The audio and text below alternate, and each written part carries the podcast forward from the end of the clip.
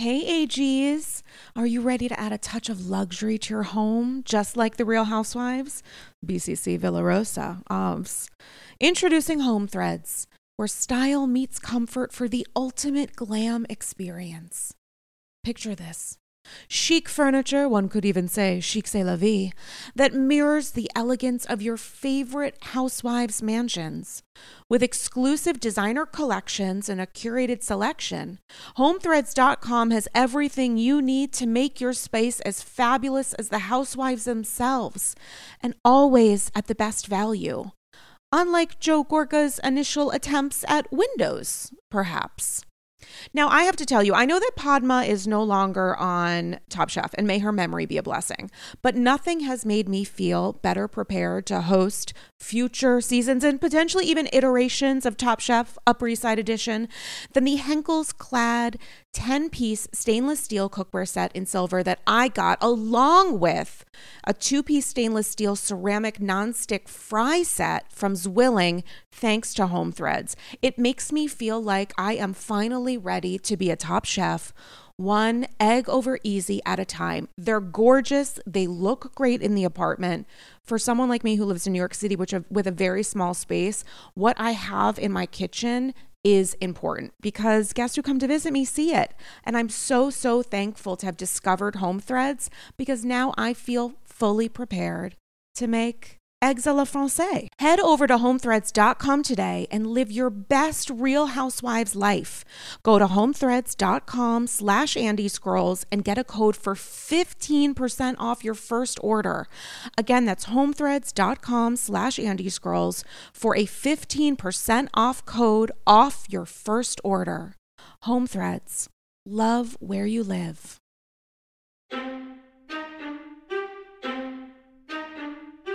Sarah means princess in Hebrew. And yes, the crown fits. I might have chosen my account name hastily, but I take my time with my deep dives. it's the voice of it all that I am like so into. Also, sidebar, shalom means hello in this context. I think I have done 900,000 taglines at this point, and I truly think I've used that one before. Like, it clicked in my brain in such a way that I was like, I think maybe I've done this or a version of it, but you guys, I hope it was special anyway, as will this special be for your ears. Oh, sentence structure is fascinating this Friday morning, you guys. It's Andy's Girls. I feel like this is already going to be I love it. I like this energy. Let's go with it. We're leaning into this. We're a little wild. We just we saw the trailer we are leading it. We just saw SLC. I did a live reaction sidebar to the SLC trailer, which is like my new favorite thing to do for Patreon. And I'm just like, I'm like high AF after watching the SLC trailer literally four times in the events that preceded it. So I need it's Andy's Girls. It's episode 242 ish. It might be 41, it might be 43, but it is spot on regardless. I'm so excited to be joined by a guest who has been on the People's People's Patreon couch for an amazing episode that you guys can listen to on the AG Patreon. And as soon as we recorded, maybe during recording, I was like, yeah, she needs to come to AG Classic. Aww. Like, post haste. So I'm so excited to deep dive with this person, and we're just gonna fucking balls to the wall like ASAP right mm-hmm. now. Um, please welcome Bravo, Bravo, Ducking, Bravo to AG Classic. I'm so How excited to be here. I'm great. It's Friday. We got the Salt Lake City trailer. Another epic episode of Beverly Hills to talk about. Oh There's, you know, no shortage of things to discuss.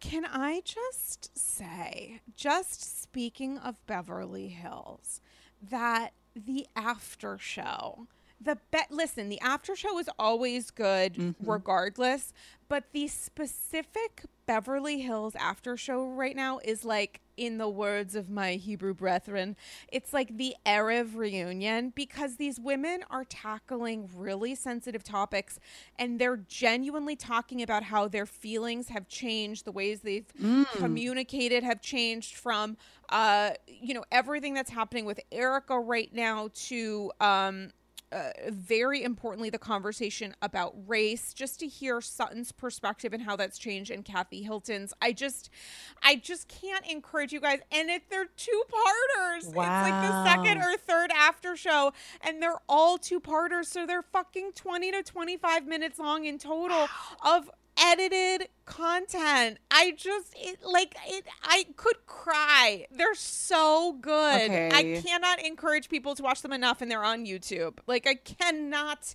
encourage people to watch them. Are you watching Okay, them? that's my confession. I have not watched any of the after shows because I'm so riled after the episode. I have to just like calm down before bed. You know what I mean? Um, I do know what you mean. I vehemently though disagree with it because I think it is important. You know, you have chosen this life as a content right. You're creator right. I owe with it. your Yeah. phenomenal and talk about a deep dive. Someone who knows herself a deep dive but is not deep diving into the after show. Like what? I need to. All right, I'll go and I'll Speak catch up. that into existence. I mean, let's talk about it. I'll go and I'll you catch know, up.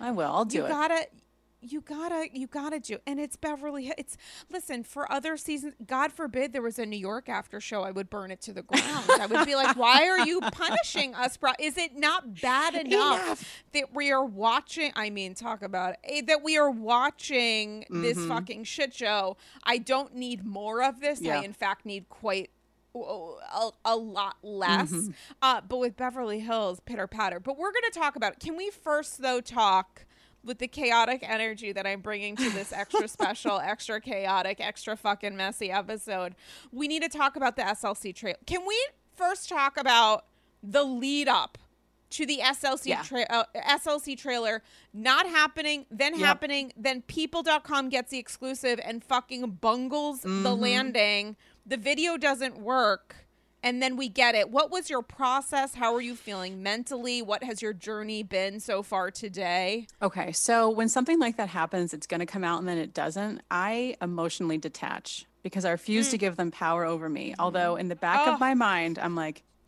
okay, I know what you're doing. Like you're just trying to make me sweat, and I get that, and I refuse to play into mm-hmm. this. I'm just going to mm-hmm. sweat a little bit, but I'm not going to think about this every day. When it drops, it drops, and that's just the end of it. So I expected nothing, and so it came out of nowhere for me.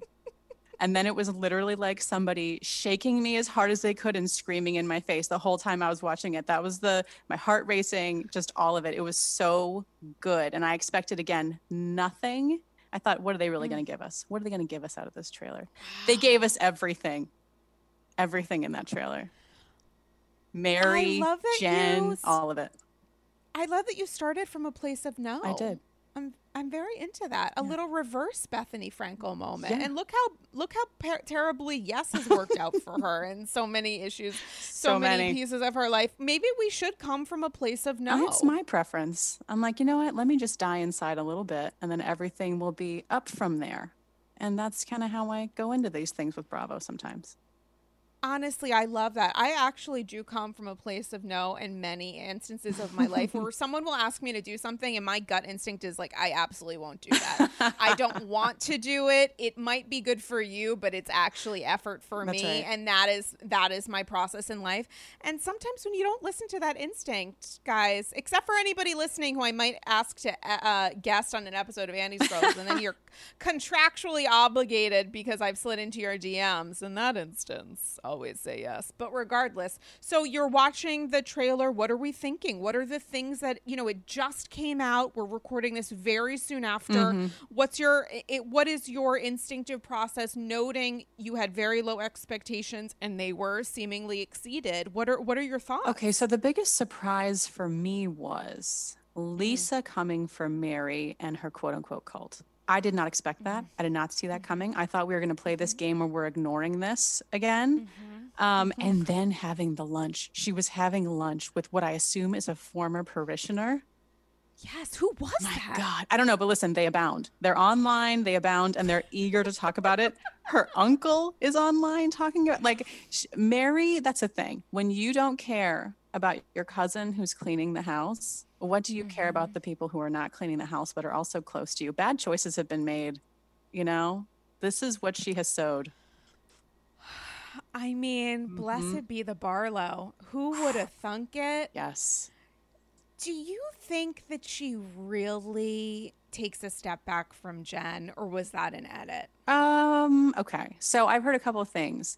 I don't know if any of these things are true, but I'm sure you also heard that, like, apparently, allegedly, Lisa is like a producer of the show and she like helped to cast people. So, from that standpoint, it would not behoove her to like ice someone out, a cast member, because that never works. You know, when you stop Hmm. filming with someone, like from a Bravo perspective, a soulless Bravo perspective, Jen is good TV this season, right? If Mhm. you strip all Mhm. ethics and morals and whatever out of it. So Mhm. we'll see what she does. I think they're all going to end up filming with her. I was beyond, I was aghast, is the word, at the scene where Jen is accusing Meredith of having something to do with her downfall. I could not imagine like how tickled the Southern District of New York was watching that. Like, Mm. oh no, it wasn't our nine year investigation. It was the lady who sells handbags and purses. She's the one who like how insulting is that? Like Meredith had nothing to do with that. It's so ridiculous on every front. And Jen, like, this is my favorite part of Jen Shah is that Jen knows she's lying. Mhm. Jen knows that when she's talking about whatever she's talking about, that she knows she can camouflage Oh, yes. her poor behavior with emotion alone. If Jen is upset Mhm. enough, then what she is saying has merit. Okay. And with the case of Meredith Marks, it has to me absolutely none. And it is a Jen is moving this stuff in such a way that she thinks that her frustration and upset uh, disavows the actual illegal behavior that has her in the federal government Mhm. spotlight. And she really does believe that she's, if she is upset enough Oh yes. at her friend or whomever, maybe telling the government about this allegedly very valid criminal behavior that that disavows her from the behavior itself from the criminal activity because she is the victim Mhm. she is the victim of her own illegal criminal Mhm. acts and she is going to bring down whomever she's pissed at the most at that point. The fact that she is targeting Meredith because she's pissed about Brooks and is bringing Meredith into this dynamic to somehow blame her Yeah. is actually insane. It makes her such a good housewife. It does. And oh my god. and everything you said, which is essentially to me like just emotional manipulation, Oh, is so Erika Jayne too. We'll get to that later.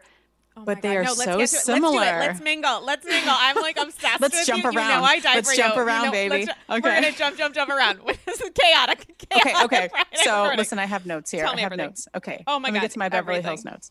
Okay, Okay. So what has really struck me the past two episodes has been, I mean, with the whole crying jag, which I like to call it the off Broadway breakdown that we've been witnessing. off, off. And Oh my god. it worked so effectively you know on crystal like crystal is sobbing because she's a good nice person. So it's working on her. And even sutton looked misty-eyed like when it was all going down and she's like sobbing Mhm. quietly in the chair. Garcelle was misty-eyed because she's been gaslit and she's feeling guilty now. Not a tear from the fox force 5 not a misty eye nothing so it's so interesting to me to watch her do this and see it work on the people it's supposed to work on and the other people who are in the know. I think um, it's not working on. Counter to that, or not even a counter, maybe a spiritual asterisk. I think the connection is not based on the merit of the investigation, which, as we know and watch unfold, they just don't simply know. It has not been talked about in the ways that it was until, you know, like the LA Times comes out. So it, it is hard to. It is hard to ignore a feature in depth investigation that was done in the ways that it was because when you see print journalism, mm-hmm. you can, you can disregard a radar online, you can disregard a page six, but the actual ethics of journalism mean that these things have to be investigated Yes. in such a way that they it is actual investigative journalism and then it's written about in such a way you know the LA Times is is great and so the narrative and the the quality of the story that's being told it's it's difficult to ignore and disavow so I think it's that kind of um denial and the performative aspects of it that will be interesting to see i would think specific to Rinna when it's like okay well now i can't really i have to kind of figure out how to shape my friendship with erika in mm-hmm. such a way because that seems to be Rinna's performance this season but just walking back to what you're saying the vulnerability of it i think is what is connecting most with crystal and sutton and garcelle who as you have said have the least experience Yes. of friendship with Erika. So the kind of friend or the not even friend, the kind of person that they are speaking to is very different from the person that the Fox Force 5 have dealt with. And yet the people that Erika is most upset about are the people who are most connective and most empathetic just in the ways that they're showing their feelings mm-hmm. With Erika and connection goes both ways. Connection goes with the I may show you through my, you know, I can connect with someone more than someone who's crying. You know, like it, that that to me isn't the scale. However, there is an interesting point in the idea that the women that Erika is most upset at I we haven't seen any instances of it with Crystal, but with Sutton and Garcelle are the ones who are seemingly most purely connecting with her pain in this, even though Erika then loses her mind on Garcelle for reasons I don't understand. no one does. And with Sutton because of things that Sutton is saying to these other women that they're going to use against her and weaponize to Erika Jayne as she will weaponize herself. Mm-hmm. It is that's a really interesting point. It is very interesting. Yeah. Honestly. And then the fact that, and, and Garcelle noticed it, and it was painful to see Garcelle realizing, like, going from a place of when she sat down to me, watching her, and I do not feel Garcelle is fake at all. But if we fast God. forward, we jump through time, Dorit was being interviewed. This was maybe a month ago, and they asked her who the fakest person on the cast was, and she said Garcelle. I think they said the most inauthentic. inauthentic right? Mm-hmm. thank you yes inauthentic and she said garcelle and that really struck me as so odd because i find her to be like the least inauthentic right so that's interesting and you know anyway so And Rinna has said some similar stuff too. And I don't know if they're pissed because Garcelle is getting so much support from the Bravo community or because Garcelle does speak from her. Garcelle is a, a to me, a guttural instinct kind of Mm-hmm. friend. She is not going to accept the idea that friends don't ask questions of other friends. Absolutely. And if she has a question, she's going to ask it. It's one of the best qualities that's maybe triggering to Rinna because Rinna has decided not to be that person, or Rinna only asks questions when she's trying to fuck with someone. She's not great at thinking. Rinna looks at Garcelle and she's like, "You're only asking a question to fuck with Erika yes because that's Rinna's." that's Rinna. she doesn't have that connection that that honest real place of curiosity Mm-hmm. and concern that's not where her questions come from Yeah, it's a mirror of performativity, which is a new phrase that I just created Mm-hmm. like in my head just now. Look how that works out.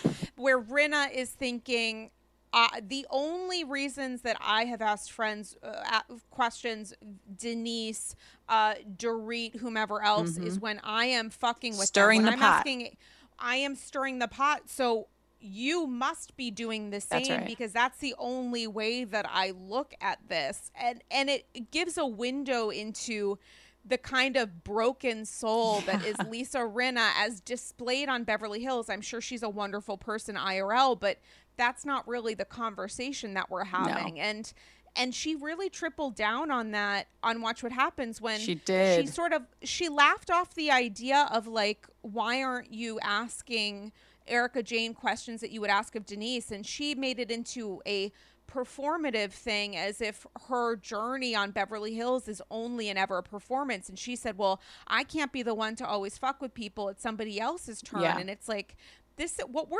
talking about is a very different dynamic and actually a very public experience what Erika Jayne is going through Mm-hmm. and with Tom then asking questions of a person's private life regarding uh, their sexual sexuality Yeah, or two consenting adults, and no laws were broken. Hopefully, Yeah. yeah, and hopefully two consenting adults. Yeah. I mean, there were there was a gray area that Brandi at one point discussed that no one ever talked about again. So there there is an, a Mm-hmm. very uh, odd split in Rinna's head, not only about how she views herself on the show, but also how she views the idea of simply asking questions about a very public uh, a, a very public crisis that's happening that involves accountability for crimes. The fact that she's weaponized the idea of wanting to know information for someone that you're filming with,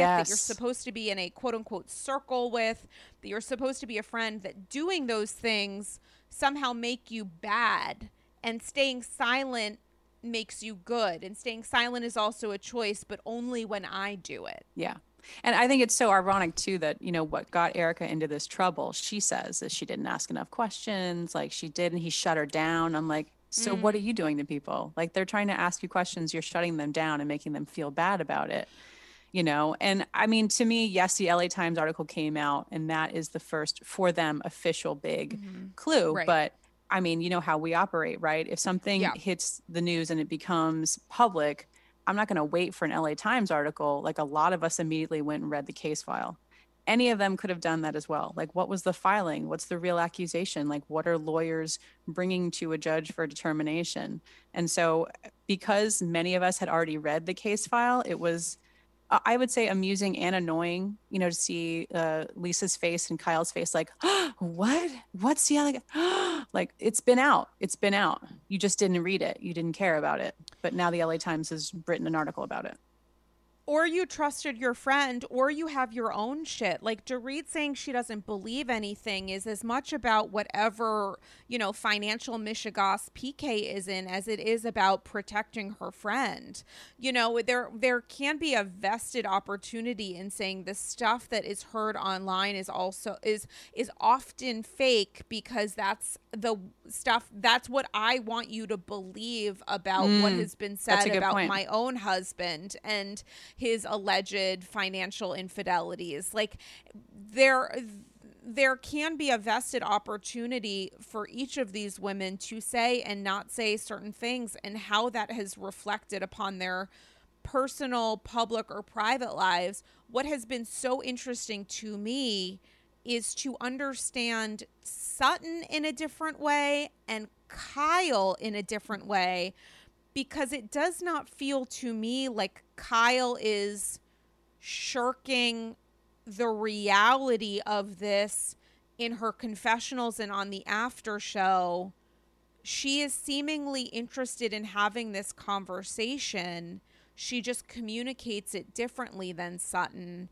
But both of them, I think, are really kind of interested in talking about this. Do you? And I could understand people disagreeing with me. What are your thoughts? You know, I, you know, the episode where Erika did the whole like finger map on the place placemat, the cliff, all of that stuff. Mm-hmm. Okay. I felt like Kyle was very fake there, and it was almost like they had rehearsed mm-hmm. things. So for Garcelle to be accused of asking too many questions when we literally saw Kyle just ask question after question after question, was it the edit? We don't know. We didn't really see questions from a lot of other people. It was Kyle. And Erika was comfortable with them and she answered them. So why wouldn't Garcelle be comfortable asking a question? And all of a sudden Rinna shuts it down and says, It's not our place to ask questions, right? That was really weird for me. And then Kyle having this moment, it was very like lifetime TV where she's like, Oh, oh, the accident. and then she puts her hand to her head and she's like, I just put that together. And to me, I was just like, what am I? Is this a, a high school play? It just felt very um, orchestrated. And I get We'll see. that. I can get that too. I mean, it, it- I- I don't understand how revealing to the women that your husband drove off of a cliff and maybe has a traumatic brain injury that may or may not have something to do with his alleged crimes and also was stooping whomever is more revealing than what Garcelle had been told by Erika the weekend of a filmed event that Tom calls her Okay. every day. So to me, everything she said in that, we'll call it the cliff diving episode, everything she said Mhm. there paints Tom as callous, damaged, cruel, uh, you know, a womanizer, and her suffering in silence and dealing with all of his trauma and issues and you know physical stuff. In the episode where she talks about off off camera, I guess, and a mic was still hot, who knows, um, Mhm. that he calls her every day and asks her to come home and where is she and I love you. That is the complete opposite of that picture. That is a man who loves her, apparently still, wants to know where she is, is concerned about her when everything up until then had been, you're on your own, kid. He doesn't care about me. Da, da, da, da. Well, that goes against that. So that's why, personally, to me, I think that she would be upset that that's getting airtime, you know. And then Rinna dropped in her stories and was like, I wish everybody could have seen the fight that Erika had with production last night. That would have been Mhm. something. Why did she fight with production over that? Why didn't she want that aired? So it gives more credence to that being authentic for me, that he does call her every day, that he is, you know, wanting to know where she is. I mean, she left him at work and she dipped, right? That was her whole story. So I think she was most angry about that coming out and being a part of the official storyline because it doesn't fit with the picture of Tom as the monster who doesn't care about her. If I was a friend in that moment when Garcelle says that thing, and Garcelle says, well, he calls her every day, and the only people who don't know this, excepting Sutton, are the people that Erika considers and has said her closest friends. And they are watching Erika lose their mind at Garcelle for telling Garcelle something they didn't know hmm. and then weaponizing the reveal against these women who have been called and call themselves the closest friends to Erika.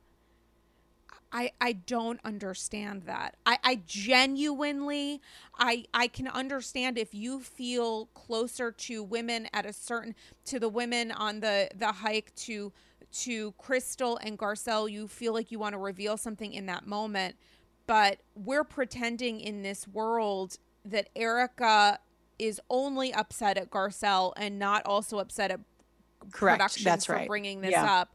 It is that split, but the continued participation in that is so fractured because it's like which reality are we supposed to exist in because if you are not allowing us to remove the fourth wall we are supposed to pretend that this makes sense Mhm. and it doesn't make sense regardless but it like especially does not make sense in this context Yeah, it's very odd, you know, and then they all coddle her and she runs out and she's crying. We're just literally, it's airtime. We're just like wasting, what was it, like three minutes maybe of just her crying Mhm. and Lisa just sitting next to her and we're all just watching her cry and watching Garcelle feel terrible. I'm like, wow, if we're seeing three minutes of it, it probably went on for a really long time. And then she like gets up and leaves and the next day the LA Times article drops. And you know again it's like what did she do there? What did she accomplish? She accomplished in don't talk to me about my stuff unless it's you know be you have to be very careful about that was the takeaway. And like maybe just don't bring things up. And then she leaves in in this place of like feel bad for Erika and the article drops. And it's just it, it felt very calculated to me. I can't say that enough. Like I, I i don't think a lot of what we're seeing you know and rightly so if she's smart like she's told us for the last x amount of years that she's so smart and whatever then this fits with that that a lot of this is planned out and how she wants to come across and what she wants to have happen in a certain order. And it's also shows the importance of Sutton and asking basic Bless- questions bless that are going to be used against her. She even says, I forget if it was on the episode or the after show that she like called her ex-husband to be Mhm. like walk me through this, which shows the relationship she has with her ex-husband and also the fact that like she she genuinely understands it, it to Sutton it's not a question of am I potentially going to be deposed, which it, it could be, but who knows? I think to Sun, it, it actually matters to her. And, and this isn't meant as a critique, but like what people think of her, the mm-hmm. people that she surrounds herself with, being on a filmed reality show with someone who may have been aware of of really terrible crimes being committed against burn victims, orphans, people who I think developed cancer as a result of Yeah. hormonal. I was a little confused. That's the, the piece that I. I mean, there are so many the most, cases. but- There are so many cases. Right there, Yeah. and she doesn't want to associate herself with or work with someone who may have an alleged role in that. That's not a wild thing to say. We're wondering as viewers what our level of spiritual complicity may Mm-hmm. have been, or just not understanding the price of that Cartier ring. Yeah. It is a natural coping mechanism to want to explore what truth means in any context and to know that's going to be weaponized against her strategically or otherwise is wild. Like it's it is interesting to me that the person that uh um that Rinna is really gunning for is Garcelle. Yeah. It shows how little Rinna actually believes about supporting her friend. And while I know that she is surely going to use Sutton's shit against her and feed it to Erika and st- and shut the Oh, fuck sure. up, and I could be wrong, it is interesting that she is putting on the robe and the costume of support in order to punish Garcelle for actually being a real friend to Denise. Yeah, true, true. And seeing through her BS, right? Nobody likes that. When somebody's trying to pull a fast one. And I mean, even watching that all play out, you could tell in a few moments, I thought anyway, that Lisa was knowing that she was going too far with Denise and did it anyway. Oh, she relished in it. Yeah. She loved it. And so Garcelle is witness to that. Everybody else is fine with it. But Garcelle is that one lone person on the cast who remembers how bad that was and is not over it and was not okay with it. And that's an icky feeling. And so, what's a mm-hmm. great way to deal with that is just to hate that person and try to come for them, right?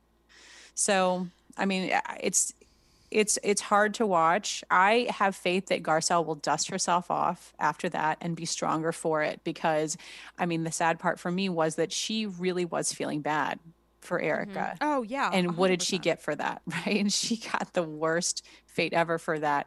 And then she's outside and she realizes how divided the group is. And we're like, yes, thank you. You're seeing it. And we're just, it's a sad thing, but I'm also really excited for Garcelle going forward to realize she's really taken the rose colored glasses off and is like, okay, I hope she sees like, all right, this is these are the rules of the game. Then let's let's f and play, you know. And I think Gar- uh, Sutton is already there, and I'm excited for her. I hope that she, I hope that she can thicken up her skin a little bit because we've seen with Sutton she's got some. Uh, you know, she doesn't handle stress and confrontation well, which is an understatement. So maybe this experience with her going up head to head, it seems, against Erika Jayne, who I think is all just complete smoke and mirrors and is quite, you know, fragile, um, will help her to to be a little bit stronger when it comes to confrontation. Because Erika's thing, just like Jen Shah, is to react so wildly that it almost stuns you. You know, it's like throwing dynamite in a pond. So we'll see. I also think it is obvious to me that, and I could be wrong in that, but it's just instinctively obvious that Erika's in a lot of pain right now. Mm-hmm. And I have the ability to feel empathy for her and to to say like maybe there were questions about the power dynamic in that relationship and the sacrifices that she made. She may have well been blindsided from this, but it does not absolve her from asking what happened to 20 million dollars. It does not absolve her from saying are there ways in which your reactions to this victimize you to such an extent as to absolve you of the idea of profiting from crimes, which is different from knowing. Yeah. It's possible she knew, it's also possible she didn't, but regardless, that $20 million is not clean. You know like and it's that extra level that i think is a conversation that garcelle may not want to have or may want to have only in confessionals. It's a conversation though that i think sutton is incredibly capable of having that the other women women will do their very best to avoid for as long as humanly possible. And it's that tension that is like unbelievably sublime to play out yeah, and I would say social media definitely also plays a part in my feelings about what's happening Mhm. and my Mhm. feelings about, you know, all of it because even though, you know, Kyle and Lisa might be like, "Oh my god, oh, an orphans injury." It's like it sounds so bad with the orphan. You got over it. And I know you got over it because you're on a boat screaming the lyrics to It's Expensive to Be Me, you know, a month ago. So you're fine and you had your little pinky Fox Force 5 you know, Mhm. photo on social media where you guys are all backing each other. Um, so it's hard to watch it and have an authentic experience, to be honest, having already seen months and months and months later, right. yes, that none of this matters and they're all back in that camp, no matter what other stories come out. Because that's the tip of the iceberg, that first LA Times story. LA Times has done so many, and then you've got Law360. Mhm. There's no shortage and and then the case files which i don't think any of them probably will ever or have read besides like probably sutton. Mhm. so um yeah that's difficult right? Because like even last night i think it was garcelle and sutton are like making fried chicken together and they're laughing and having a good time. So you can see that like these two you know are friends have an authentic connection and then there's the others. So it continues to be that way i'm sure through the season that the lines have been drawn between people who really want to know what's happening what does all of this mean? And people who are like Shh, just smile and just go to dinner and just say you feel bad for her which honestly sarah like i i completely get it. Like i am so sure that that was not a super happy marriage but she stayed in that marriage right? And i'm not she made the choice to stay. it benefited her. It benefited her. Yeah, of and course it did. you know, if he's like reading back through anytime he was rude to someone, um, you know, in his case filings, in legal documents, he was mean. Mean is the word. And he was like that for a long time, decades. So I don't doubt that he was, you know, mean with her. And, you know, she therefore is she's mean with other people. And was she always that way? I don't know. And, you know, past interviews from maybe like five years ago, they're like, what makes your marriage with Tom work? And she's like, we're very similar and blah, blah, blah. So I think they both had a cold side to them where they were like, this arrangement works for us. I get what I need, you get what you need. And yeah, that doesn't, that's not working anymore. And so they parted ways. But I think she does, she did have an awareness that things weren't right because before Chicago, public cases were filed in California by victims. They were either just, you know, he overcame them, he let the clock run out, he buried them in paperwork, whatever it was. But this isn't a new thing. It's because it was in Chicago, he couldn't control it, and the orphans and widows like caught on with the news. So forgive me, but I, I don't think this was something that was, you know, she was completely ignorant about.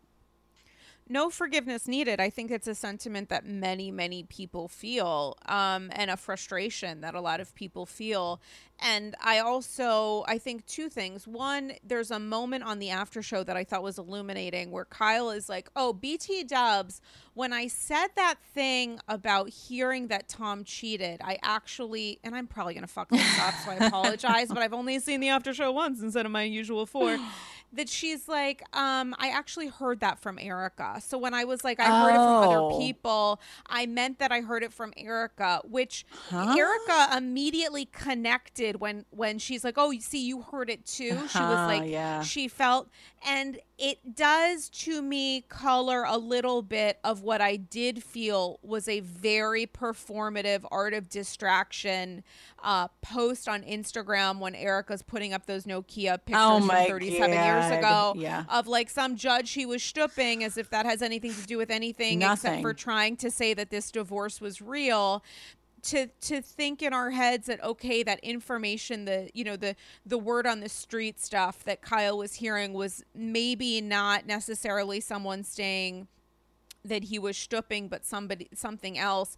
There was someone else on the after show that had heard i think something similar.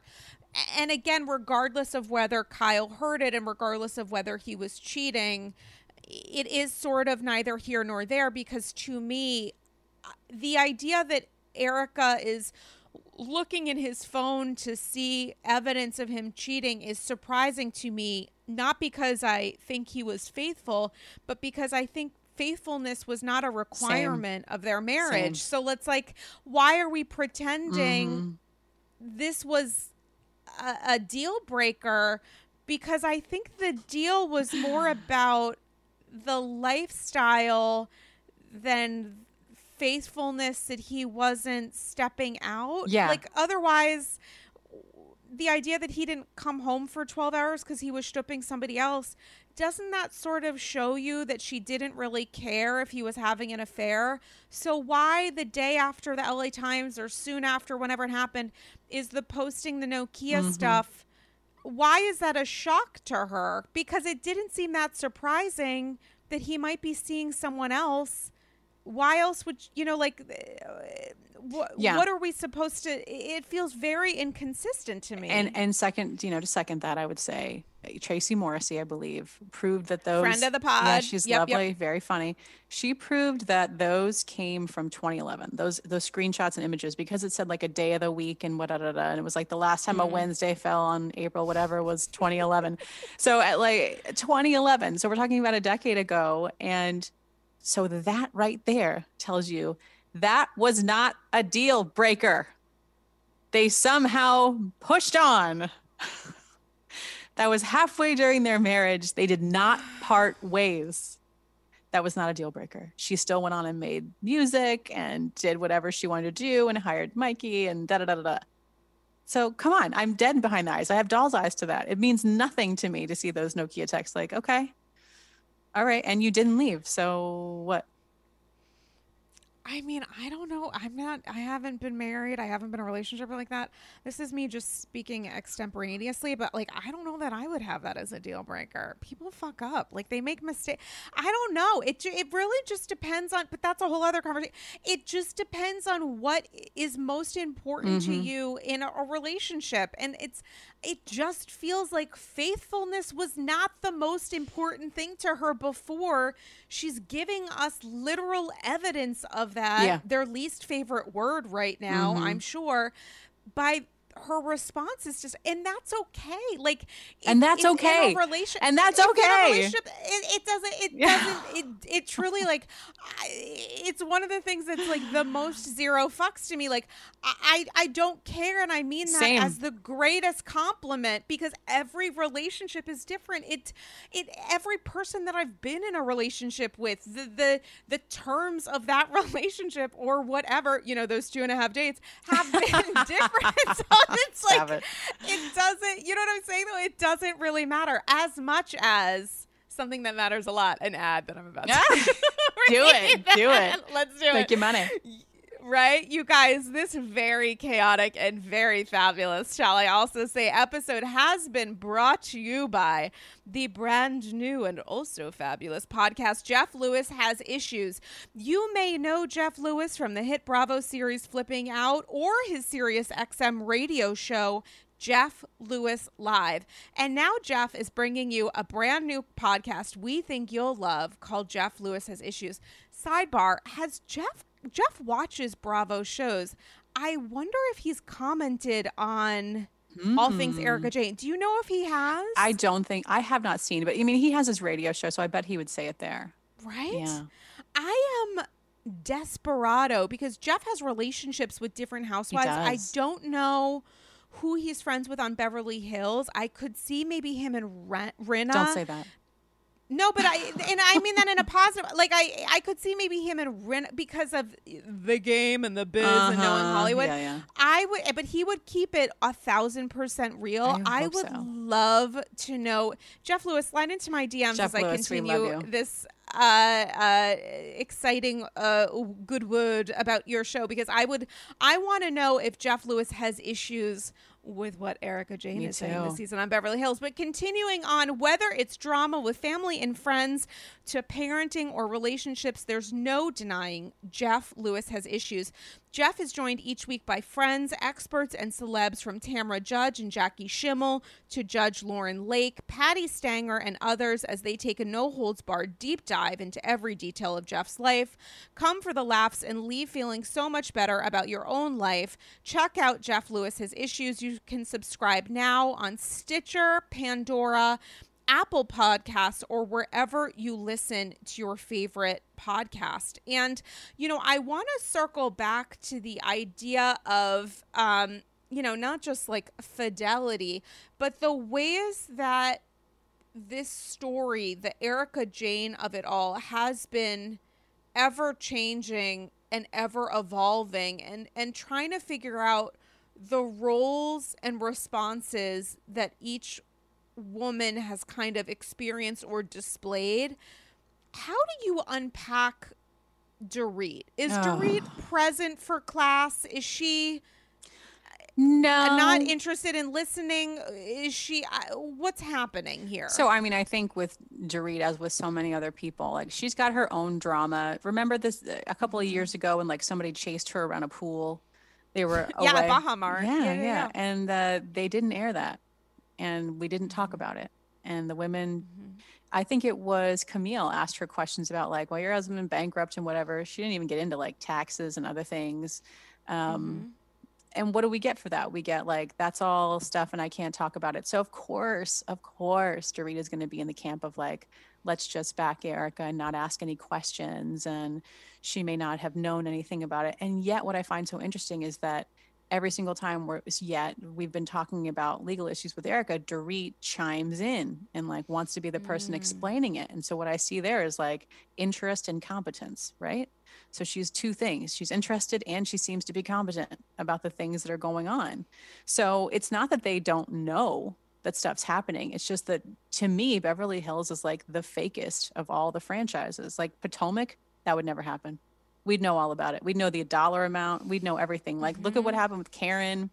Look what happened with, you know, Robin. We, we joke on them. It's an open thing. We feel like it's not some weird thing we can't talk about and that endears them to us and then it becomes part of their story in beverly hills it's like this taboo thing that we don't talk about Well, I mean, I think in Potomac it has gotten, uh, you know, eh, the idea of it is different in the sense that it's most spoken of when Gizelle is trying to uh, weaponize it as a joke of like, I just want Ray to pay his bills. It is lobbed in such a way, it's just weaponized differently because the women on Potomac are less interested in the um, veneer of facade Yeah. than the women on Beverly Hills who thrive in it. It's why, you know, there is the idea of a joke of like a huge argument or battle on Beverly Hills can sound like a whisper. It's a very different kind of environment and a very different understanding of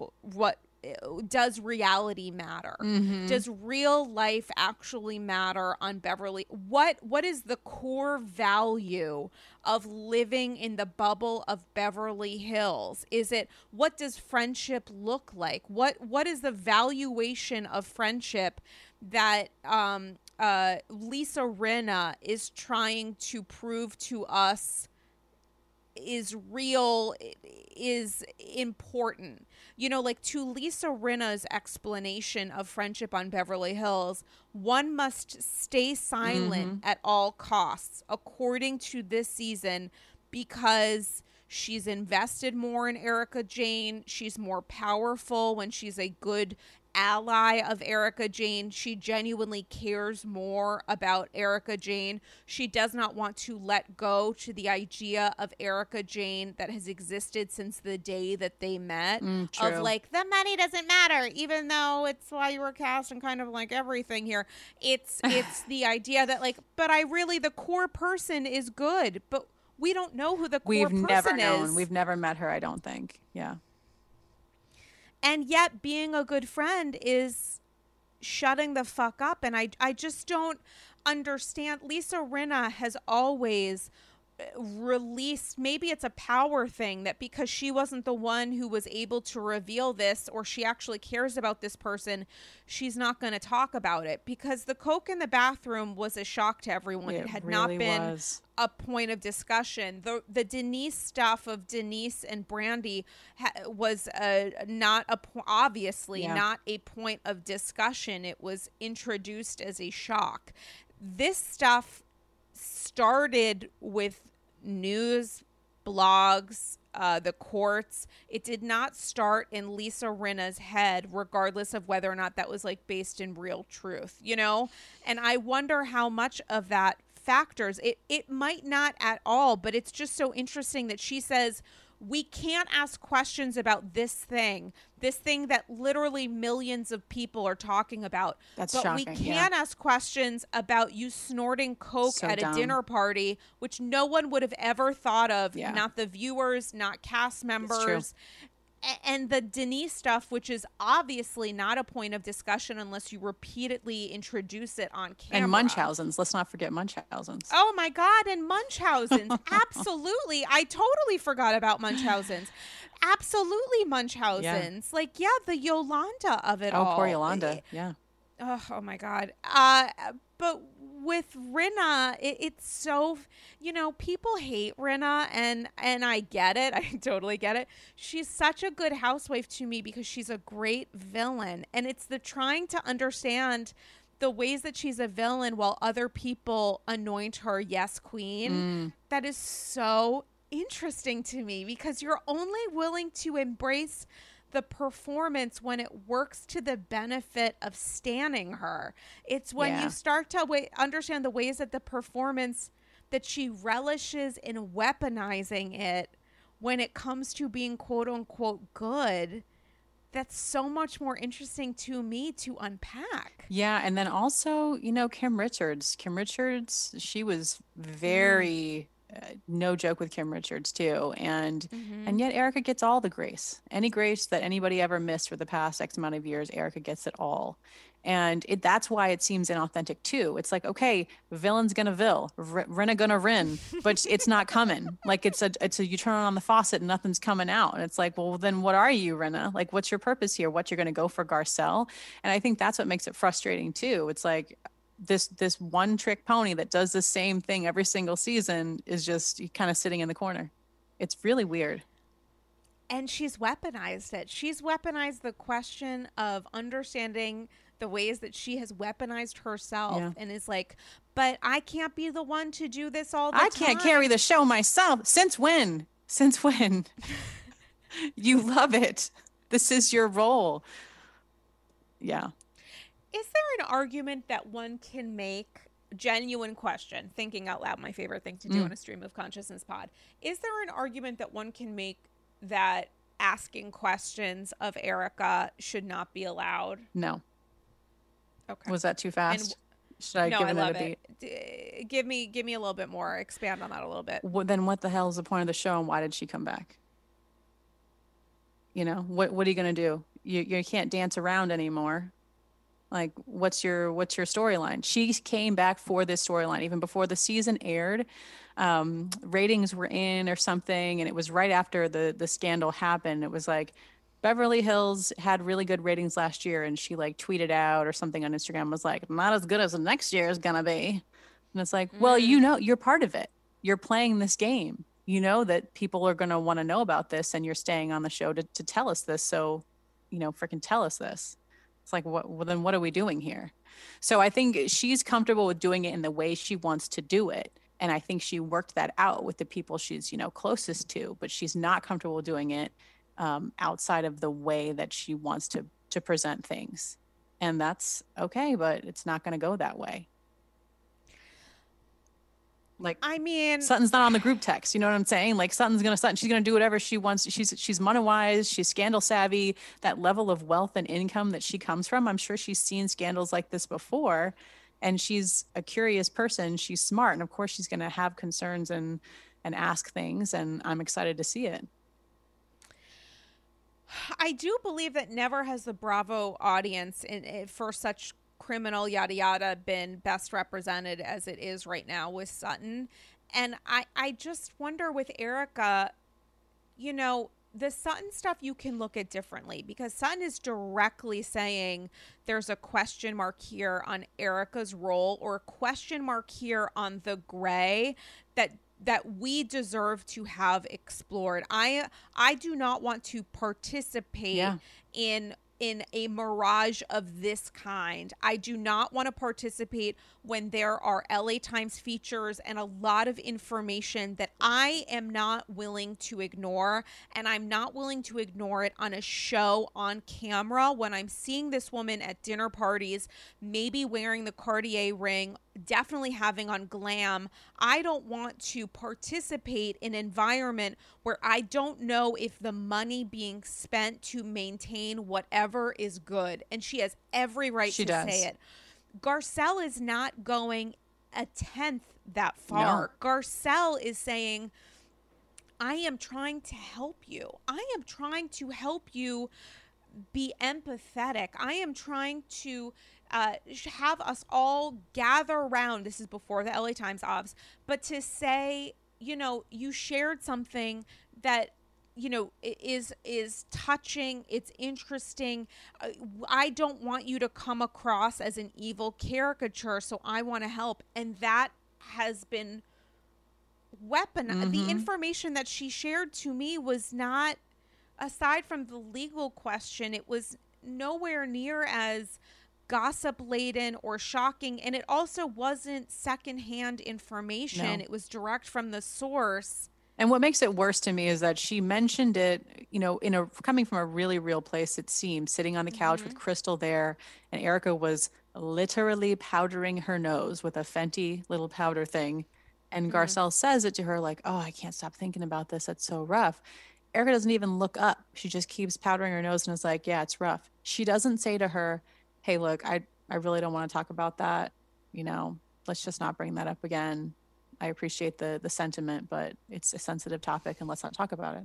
She doesn't have any reaction really. So how would Garcelle know not to and it's still bothering her. She's telling Erika this is bothering me. It's weighing on me. It's it's it's devastating to hear. So that was interesting too. And then uh, also I'll say that your your comment about Sutton having like real concerns, I thought it was funny that Dorit FaceTiming with Boy George and PK and they're saying mm. we're reading it all like it's uh and you know what? You can only be friends with her and back her if she promises to you, she swears to you she didn't know. And I remember mm-hmm. yelling at the TV screen because it's like, well, PK, what's your line in the sand? When? Because she was subpoenaed twice in the Ruy Gomez case so wh- wh- where do you want to put that line of when she didn't know? You know what I mean? A lot of these cases were public in California, like we said. So I, I don't know. It's interesting to me that obviously Dorit either gets that affirmation from Erika or is fine with believing that she didn't know enough. Who knows? Also don't we care that when she feels targeted um, and she's wrong her response is still to attack back like That's doesn't that got. matter doesn't that matter that the person i know she's coming from a, a place of pain and certainly i've done i've behaved in ways similarly in my own life where i'm like sometimes you hurt the person that you believe most won't leave mm. and it's like she to me, this is more like disarming an opponent, though. I don't think she sees Sutton as a person who hmm. won't leave. I think she sees her as like, someone is challenging me. What is the way to diffuse that? It is to like take the legs out from underneath them. How do I do that? Like, these are, you know, just manipulation tactics, it seems. How do you think Sutton Sutton said in an interview with um, Brice Sander for Entertainment Tonight? Um, I haven't watched the interview in, in, full, but I saw a clip on his IG, something along the lines of like, or it might have been with um, Gibson Johns. Uh, I'm, I'm, apologies, but both are fabulous. Um, both interviewed Sutton this week, and as a little bit of a preview into what's to come, there was a question posed of um, you know, what was that dinner like? Like the dinner that we oh, haven't oh, yes. yet seen. And Sutton said it was a lot worse. Ooh. And I I want to know more about that. I need that to be a seven hour long after show yeah. because that to me is uh, how yeah how so, how was it worse noting we haven't seen it yet I, I need someone to ask her exactly why. Once it airs once there's maybe an opportunity to. I don't know if she'll even want to but that is something i want to explore. And you know, I think this is if anyone from Bravo is listening, you guys are really dropping the ball on an opportunity to monetize those who really care about these issues because they could upload the unseen footage and charge us for it on Peacock or wherever the heck they want. And I mm-hmm. would pay because I want to see that. I want to see the four hours of uncut at the dinner yelling. I want to know it all, mention it all, and name your price. You know what I'm saying? So yeah or just give it to us for free or just give it to us for free honestly yeah i mean so i think they they really mess up with that especially because you remember like back in the day when Dorit had that off camera argument with john and we didn't see it for like two years and then it finally came out and we were like oh my god this all makes so much sense and it was the whole rumor about why she was hating tinsley because john borrowed Oh, money Dorinda. Dorinda, sorry i said Dorinda. Dorit. Oh my god! For for a second, I was like, "Who's John on Beverly Sorry, Hills? Why sorry. am I? Oh my god! Yeah, yeah, yeah. I always think Keep of that yeah, now, yeah. and I'm like, somebody sat on that for like two seasons. Like that was so pivotal and pivotal and so key. And why did they not share that with us? That explains so much. So I wonder about a lot of things of what they sit on and why don't they, um, you know, figure out a better way of like putting this content out. Um, so yes, I, I mean, I forgot what I was going with that with Beverly Hills. Um, I, I, the idea of there's information that we don't know Oh, yes. that they have, and they're not allowing access to it. And why is that? Is it the fourth wall? Is it something else? Is it legal concerns? You know what's going on? I don't know if it's legal concerns because I'm sure you saw that they just put a request in Yeah. for all of the footage. So Who's the they? Uh, I think it was Ronald Richards, bankruptcy trustee, uh, who's been appointed to look for evidence and find the money from Erika. And of course, he gets 40% of what he finds. So he has a vested interest. Yes, ma'am. wow. Yes. So he wants to see um, the footage that is not shown.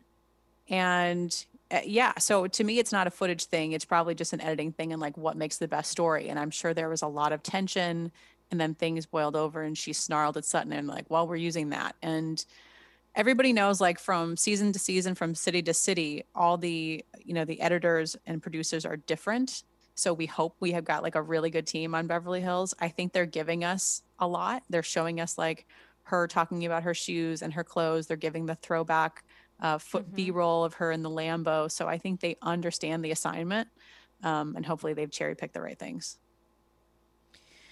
I wonder what conversations she's had with them, or what her response is when she sees those episodes. You know, when she's not well. If she's having fights with them, you know, at the La Quinta house about stuff being on air, and then they recorded stuff without her, um, you know, approval apparently or knowledge.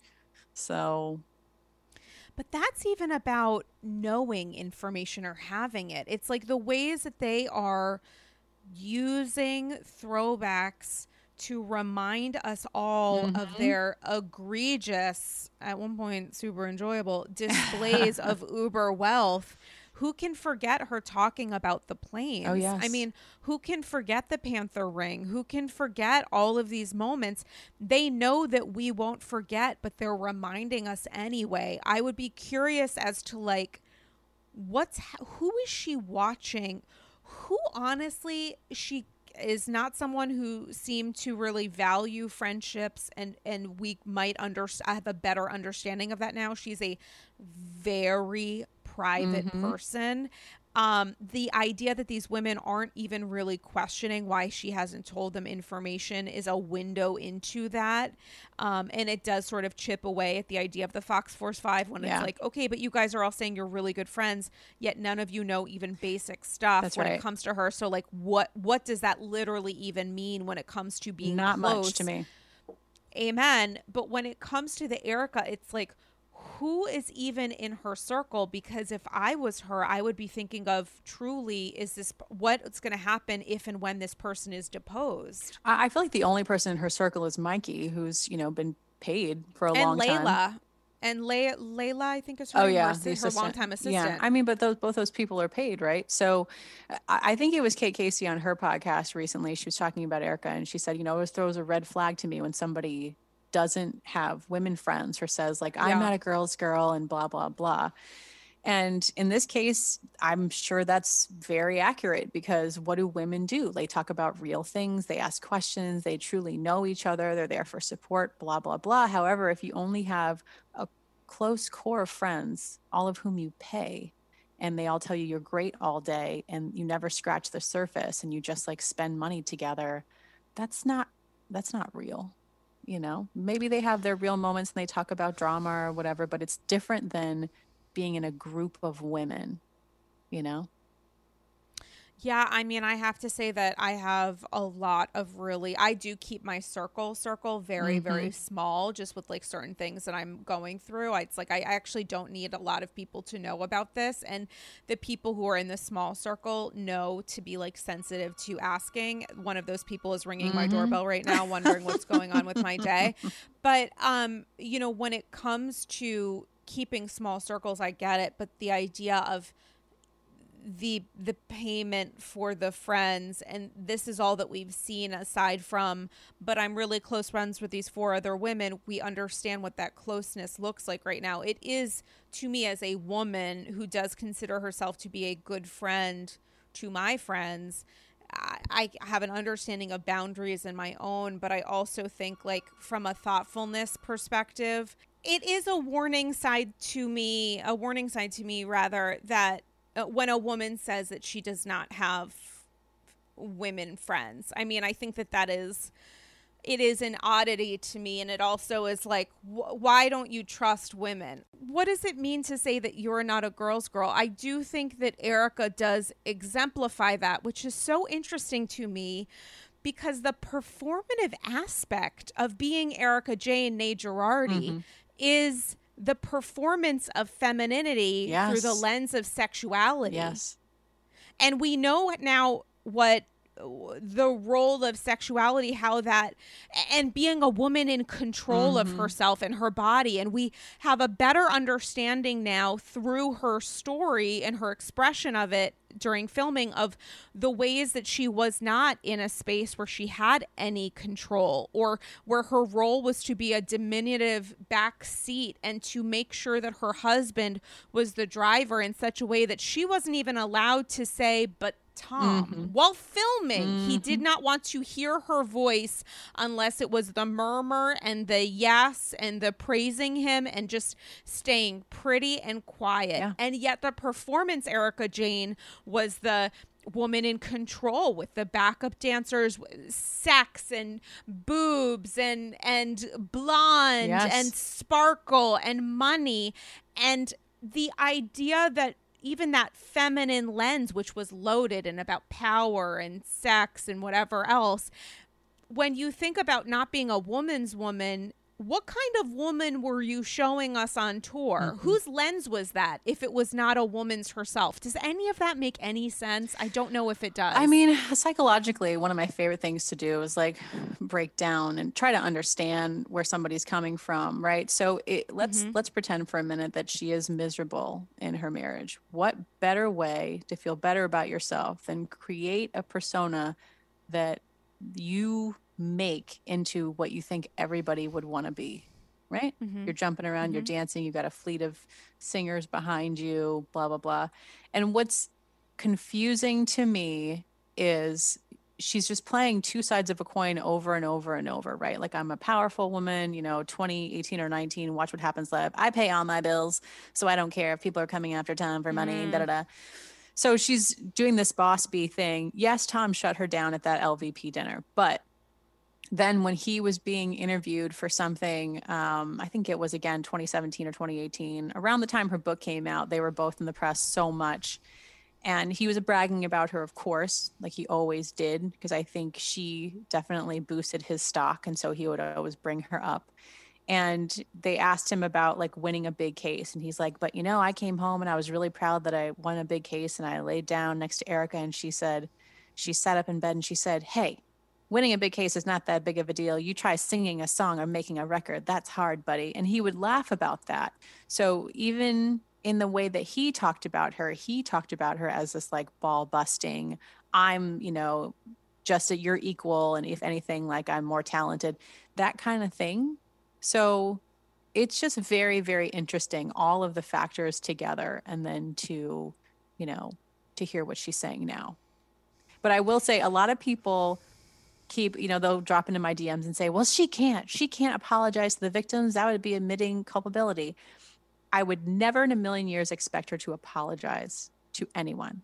She just has not in any way acknowledged any pain or suffering beyond her own mm. orbit.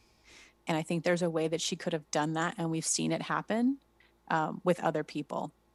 So she could have, you know, toned down the booty shots. She could have toned down the like, you know, taunting messages and things on social media. She could have been more humble. She could, could have just been quiet for a little bit. She didn't do any of those things. She hit it super hard, almost defiant, um, like she was relishing this villain role or something. And it's very confusing because it's it's not anything you want to have anything to do with. The pain, the suffering is so severe that you would think she would just, you know, when she comes on camera this season, I really thought there was a chance she might be like, what has happened is so horrible and painful on a scale that I can't even wrap my mind around beyond me. Um, that, you know, I'm looking forward to like doing what I can to whatever. There's ways to to acknowledge the pain and suffering beyond yourself without admitting any culpability it, it won't help with understanding the ways that she has like weaponized empathy on social, but it, it is possible that that will still happen. We'll it, it, it, certainly is in her best interest, I think aside yeah. from legally in the court of public opinion, it is in her best interest to show empathy or sympathy or just acknowledgement of the people who were grievously harmed. Where, you know, you may feel like your life is over, but you are physically capable of getting another job. People Correct. who have their body is burned and their day-to-day job is staying literally alive yeah. or people whose lives are over, Correct. who are literally dead in the ground, and their families are trying to figure out where and how to uh, yeah. once again deal with a different kind of life altering trauma, but the trauma of your lawyer stealing all of your wealth, mm-hmm. not wealth, but like all of your uh, the, the income that is yeah yours, your settlement absolutely you know your settlement. I mean, it is it is not going to we will never forget the pause that has happened now and not even pause but like the ways again that she's weaponized asking those questions yeah. online but um I wonder how this will play out on the reunion because I do think it is the number one question that people are asking. And so much of the focus of anger is going to be leveled against Garcelle and Sutton in such a way that I do think it will absolve Erika of a lot of questions. But I think that there are ones where she can't plead, unlike her husband, can't plead the fifth. And one of them is like, do you think of those other people? Do you think of the people Tom really truly harmed you know? Like what do you what would you say to them? Yeah. You know? Yeah for sure. And i you know that's what that's what's so weird about this whole situation and shocking honestly is the level of just callousness that we have seen mm-hmm. from her. And you would think if somebody really is smart they'd be able to stop take a step back and be like wow i look terrible and i can control this uh, you know i'm this is content i'm putting out i can change this i can write this ship and but yet she's still like she reposted that meme of her on the cross with widows and orphans earrings that she didn't even realize was like yeah she's she's posting an insult and she thought it was someone actually you know praising yes her. and saying oh look we're really throwing her on the cross and we shouldn't be um yeah, she's just making every wrong step. And so I see her as someone who's really stuck in just their like emotional awareness. And she really just has those blinders on of like self concern. In the words of Victoria Gunvalson, you know, nailed to the cross like Jesus yes. was, yeah. you know? Um, do you want her back next season? Um, listen, a lot of people are like, ah, oh, she should go to jail, lock her up. I what? Well, I know, but I would like her to just That's pay people back. Thirty steps ahead. Yeah. Well, it might be, but let's stop and remember that Teresa Giudice went to prison for mm-hmm. $2 million for signing documents attesting to um, making income she was not making, blah, blah, blah. Erika has signed mm-hmm. documents and held officer seats on, you know, thing. Well, you'll see it all. It's all coming out, but there's more there than there was with Teresa. So it's not out of the realm of possibility. We'll see what happens. I'm sure Erika's got better lawyers. Um, and I think, you know, Teresa flaunting the wealth, they want to make an example. My point is, I just want her to pay the victims back. So, and what better way to do that than to be making an income? That's fine. And there are people who will always stand her. Yes, queen, you're so great. No, no, no. Fine. Pay her for her book, and that money goes to victims. So you guys, her stands, are paying the victims back. Like, okay, the world keeps going around. Um, I do I want to see her on Beverly Hills? No. She never gave us much, and when the scandal's over, that's over. So, new blood. I totally want her back. Do you? Yeah, I totally do. I, I, I think I uh, honestly don't care if you do because I'm gonna want it regardless. Um, uh, I I think keep the cast exactly as it, it. Just keep this season going on for forever. So if you want season whatever the number is, if it's 12 next season or 13, lucky number whatever. If you want to just continue filming right now, guys, and just give us that next season and and pretend that time has gone by, I'm fine with that. I I I I want to watch how this story plays plays out. And I also want to watch the ways that Sutton, if we're going to talk about, you know, I talked about this on the Patreon when I live watched the um the Salt Lake City trailer. It was interesting to me uh the ways that Heather uh, showed friendship to Jen Shah, and that I was shocking like, to me too yeah, I felt like it was a little bit of a maybe not a second season curse, but uh, noting the in- extreme popularity that you experienced your first season and the ways that you may be riding a little bit high on yeah. that, or as making a strategic decision for the purposes of the show to express uh, empathy for or grace towards someone who treated you terribly, but doing so maybe because it's a part of the show. I don't know that Heather would have expressed that same support to Jen had they not been filming, but it's also mm. the unanswerable question I love to discuss.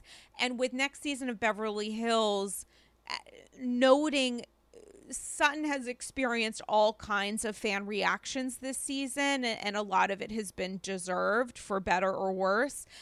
But noting the Eric of it all, I think a majority of viewers support what Sutton is doing. And to have that in your back pocket to know that regardless of what Erika says to you on camera, hundreds of thousands of people are thanking you for the very thing that's being weaponized against you.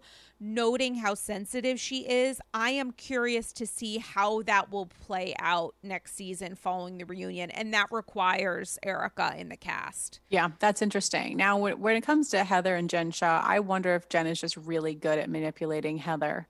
Um, Oh, because totally could be that too. That's been their dynamic for a long time. Mm-hmm. So Heather's a seems to be like a very nice person, and there's nothing totally a manipulator yes. loves more, you know. So mm-hmm. we'll we'll see what happens. Um, but then, yeah, for Beverly Hills, uh, you know, somebody the other day said to me like, "I'm sorry, I just can't get over the way Sutton was with Crystal." And it's like I'm not over that either, but like she can, you know, write her stock a little bit by being the only person to throw a flag here, that would be great to see that. And again, social media plays into this. It's nice to see that Crystal and Sutton have have mended that and have mm-hmm. moved on and are friends now. I did listen to the podcast you had with Crystal, which was great. And she said that they had moved on and they're and they're good, which is wonderful. And she said that previously too. So that gives you hope that they've that Sutton saw the error of her ways. Uh, yeah, and a couple things. There's nothing more that I want that I've talked about on AG, and I lost my mind on social about this yesterday. But like, there's nothing I more want more than the holy trinity of Garcelle, Sutton, and Crystal united as one. Yeah. Um, I think it's something that a lot of us feel because a lot of us are geniuses, and I think that it's it it could well happen. I think that.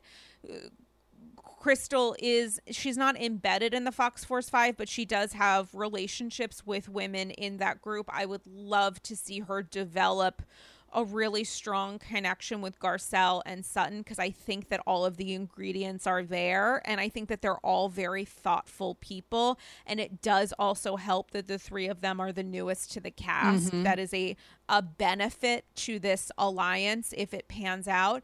And I also think that people can say and do and have feelings that are complicated that some of us recognize as being really problematic. And if they're in a position, they can grow and change and normalize changing your mind Absolutely. based on new new information, and also nor- normalize holding people accountable Yeah. in the moments that they that they're not. I mean, the fact that on the after show, Sutton and Kathy explicitly and specifically talk about the fact that you know they have changed their minds and learned something from this. I mm-hmm. feel like we see that in real time with kyle when she's like she's saying to kathy or whomever like i get the idea of uh, I uh, we all are are treated equally. I get that that is the perception, or that you want, you know, we don't see color, but the reality is that is actually not the reality. And you have two people of color telling you that. Like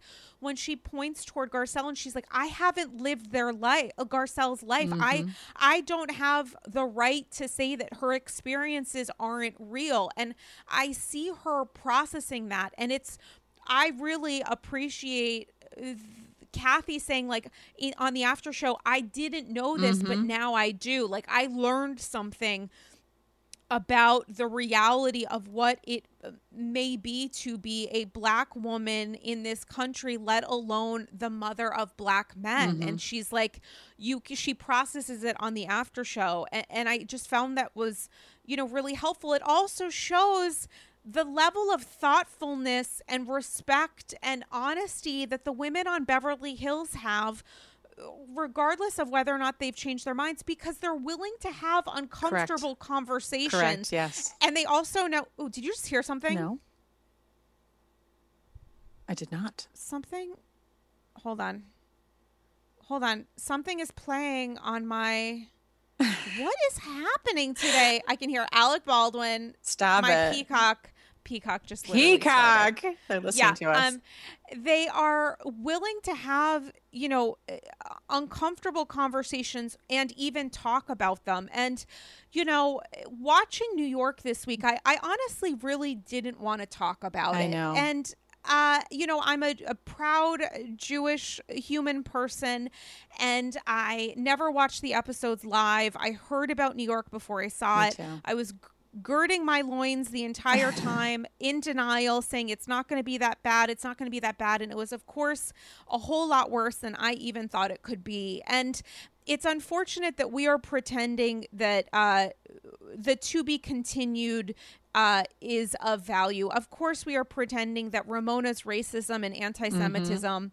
is entertainment like anything else and not incredibly problematic and wrong. Um, it's unfortunate the number of people who've stayed silent about the anti Semitism that I saw exemplified on New York. It is unfortunate that um, we are living in a space with New York right now where Ramona where we watch Ramona say, uh, you know, I was engaged to this man, a, a Jewish man, and yet somehow to me had never been to a Shabbat. Yeah. It is unfortunate to me that she is allowed grace that I don't think that she deserves. It's unfortunate to me that we consider her behavior, which I thought was incredibly dangerous, where she's at a Shabbat dinner and talks about the ways that she has been discriminated against by Jewish people, which in a time of a global rise of anti Semitism in this world, I have dealt with triggering microaggressions even in spaces that are uh, meant to be supportive even when discussing Ramona's behavior. It's very difficult to be a Jewish person watching this play out, having to navigate microaggressions while even talking about being a Jewish person watching this show and this episode. It's I, I just highly encourage people who are not Jews to take a step back and listen to Jewish people when they try to share with you and undergo the sometimes traumatic experience of having to prove to you why something that you say is problematic or harmful or dangerous or wrong. I ended up doing a Patreon episode that was 50 minutes long, only about I saw you Ramona. posted about that, and I was like, I really need to go listen to that. Oh my god, it's a fucking shit show and a wild ass ride. I have to say, stream of consciousness. I literally watched that episode and was like, "Yep, I'm ready to record." I didn't want to talk about it, and then I was like, "I'm ready." But just to say, you know, I look at the real people who exist on Beverly Hills. There's a lot that we can say about Erika Jayne, but none of none of the women on Beverly Hills, and it doesn't hurt that uh, we have two Jewish cast members on BH, mm-hmm. Kyle and Dorit. Yeah. It, it, I, I would not. I could not fathom a reality in which the women of Beverly Hills would ever allow an environment to occur in the ways that it did in New York. Yeah. I just think what we saw was so dangerous. Even, you know, people have criticized um, uh, uh, Leah's conversion to Judaism in ways that actually bother me a little bit. I don't think that we should be questioning why a person is converting. It is intentionally a very difficult path to convert to Judaism. Leah's doing it with an Orthodox rabbi. I, I just, I would encourage people to hold off of asking those questions because I think the path that you you can uh, lead to is is not one that I, a Jewish person, would entirely support but you know, talk about it however you want. It's a free country. Um, I just giving you my two shekels, but I I think that you know what we're watching on New York, the way it was edited, the way it was produced, it left me incredibly discouraged because I thought to myself, Ramona is saying all of these terrible things that are incredibly damaging and dangerous. We don't even get the understanding of what Shabbat is. No, we get nothing. The and the good work that Archie and Eboni mm-hmm. did, and even to arrange this event, which I thought was a beautiful concept, so terribly ruined by uh, Ramona's behavior. But it it was to me a window into the darkest parts of Bravo's soul because I wondered to myself, from a production perspective, are people excited when this is happening because they feel like there's so little that the women on New York are delivering right now or the cast is so fucked that like this is a good thing because it's in a sense drama like are people wondering like oh this is going to be something because Ramona is even worse than we ever imagined mm-hmm. before when she has already shown herself to have incredibly racist and ignorant and uh, problematic um, uh, behaviors when it comes to Eboni alone so far this season. Is this for them a point of some light where it's like, oh, you know, we're pretending this is just Ramona gonna Ramon, and for some reason, you know, we're not posting a statement of of Bravo not condoning anti-Semitism because the face of our network hasn't said anything publicly yet, but he is a Jew. Mm-hmm. We're not going to say that we condone this the ways that we do when black women act out in their in their eyes when it's the um when it's the uh Monique and Candiace of it all or or, or even or even you Halloween. know yeah exactly wearing a costume that is extremely offensive like right. they were forced and, and the to idea of, they were forced to come right. out and say something really Right. And they they said that they said a statement, but their statement was made on Instagram. Exactly. It wasn't actually yeah. like released to the press and even the idea of calling it a costume when it's cultural appropriation Correct. like yes. the understanding of the ways that uh, that we need to talk about the the Halloween episode is another episode in and of itself. But the idea that we're not even saying something when Ramona was booked on Watch What Happens Live a week prior, which to me was so reminiscent of booking LeeAnne on BravoCon, knowing the shit she was going to say about Kary with a K that would start two weeks after.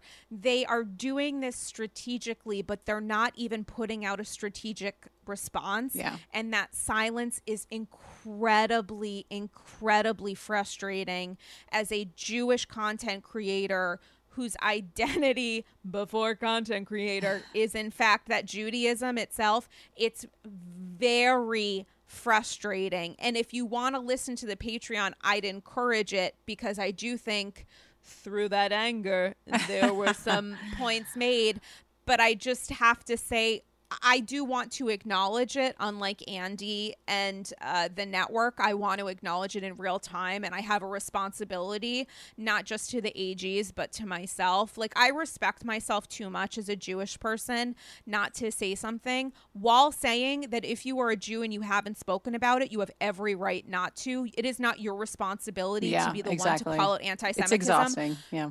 it's exhausting. I would encourage people to not slide into my DMs Mm. and uh, say, "Are you going to talk about X, Y, and Z?" Because the likelihood is yes, but also like maybe put that focus on non-Jewish content creators instead of like Susie Jew over here, because I, I would just appreciate that honestly, Yeah. because it doesn't. It I don't feel good when I see those DMs, and I also have the right to decide how I'm going to speak about my Judaism publicly. But you guys also know it's like I never shut the fuck up, as you can see evidenced right here, right now.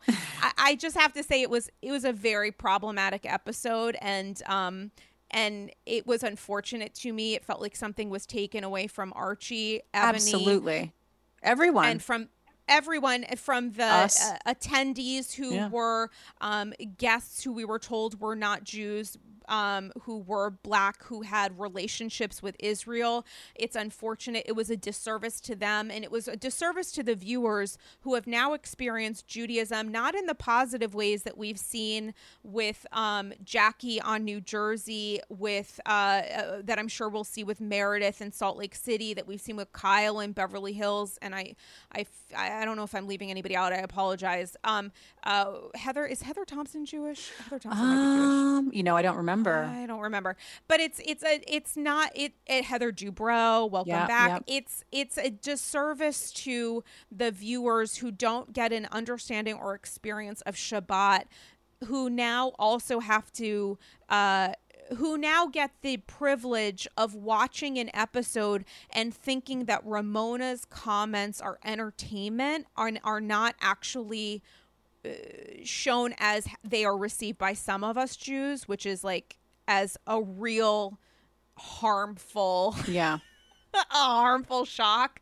And I would just encourage people as you consider yourself an ally to marginalized communities to really reflect on the idea of like, am I speaking about other not to put everything at the same value, but to say, are there ways that I am not listening that I used to in other instances? Are there ways that I am not using my voice that I have in other instances? And why is that?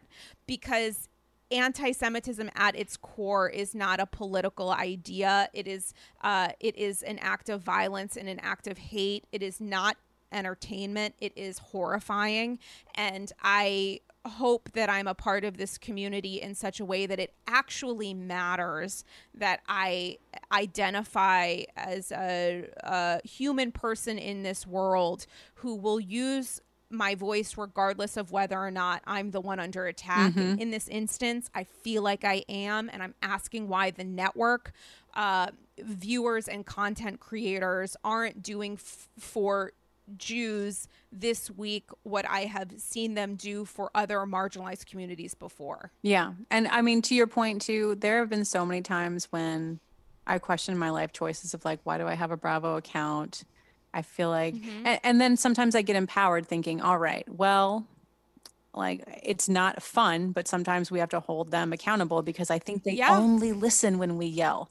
I really do. Mhm. I think they would just keep puttering along looking for ratings. And I do feel like Ramona was performing. You know, she, the part that it was just so sad. I almost wanted to cry when she stood up from the table and she was like, and I lost three pounds. And then she starts looking in the mirror and she's doing her little wiggle thing. I'm like, who is this for? Do you not see that everyone's beyond disgusted with you? Are you really just like staring at the camera and having your own, your own separate, um, you know, event right now? It's just so, and then she goes into the kitchen and is trying to, you know, get them to give her dinner early. And, you know, the host is trying to be so accommodating still.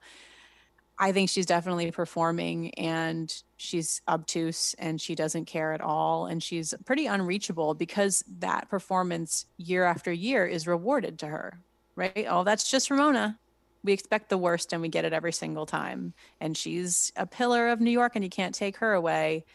And I think I posted one time about Ramona, uh, you know, possibly being let go Mm. on my page. And I, well, no, it wasn't. It was the Talk of Shame. Talk of Shame and I both posted because there was a rumor that Ramona was going to be, you know, rotated out, we'll say. and um, Yeah. so I posted that article and I will never again put an article about Ramona on my page because it Oh took my me to such a dark place for several days as my page was flooded with oh my god. with Ramona stands is what I'll call them and people really not caring what they say on social media. And I deleted maybe like 5 or 6 that just were a bridge way too far. The rest are Mhm. just extremely cringe and and it's not e- like I don't even engage with it because it's unreachable. You know they think she's great they love her they think everybody else is the problem why is everyone so sensitive the whole thing. Um so so yeah it's very interesting what bravo does and does not do and the battles that they pick and I also wonder to myself, like, it's a company, right? At the end of the day, it's a company and they're hiring out people. And I don't know if they're salaried or 1099 or how it works, but they still reflect upon the company. So at what point would someone throw a flag and say, we don't support what you have just done? We wish you would stop and think about these things. Like, we're all for entertainment too. Or is that just something they decided they'll never do?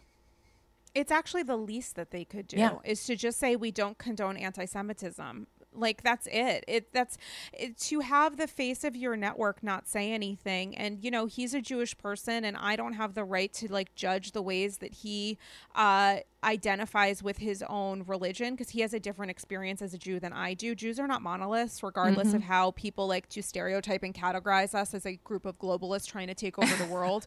like, if only I had that power, do you think that like these are the choices I would be making right now? Like, um, I, you know, I, uh, he has the right to say or not say anything. It's just so unfortunate that he always seems to find his voice when it has to do with like surrogacy, Absolutely. which deserves Yeah. respect. And he's got things that really matter to him for sure and we've heard about them for years and i i remember forever ago when i first started watching watch what happens live anytime he got angry about a subject i was like then i'm angry too how Yeah. dare someone you know so i think it's very very powerful when when he speaks out i mean now i'm old and i'm jaded and i'm like what's he on about but it usually is something i also agree with but Mhm. I just think that he, um, yeah, he's got his issues that matter to him, and there have definitely been issues that I'm upset about that he does not care about.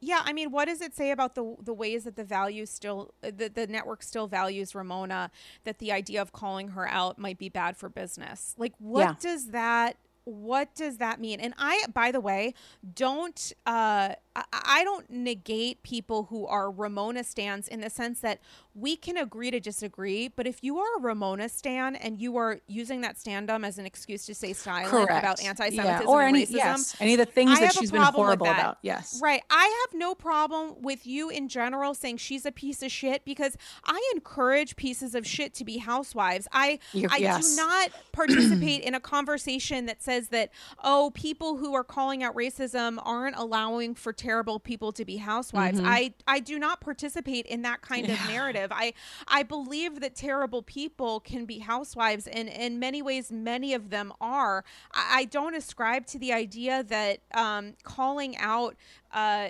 behavior that acts as almost a form of violence against marginalized communities is um, being political or uh, uh, being a part of cancel culture or, God forbid, in incorrectly using the term Karen, which people love to they, do. Which yeah, it's like the word snowflake. no it's gotten sense. abused and used in all the wrong ways now, and I'm like, no, but you're the snow. Forget it.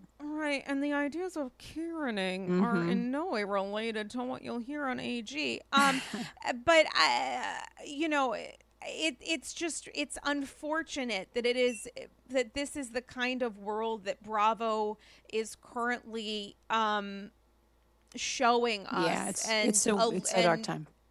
And entertaining us with.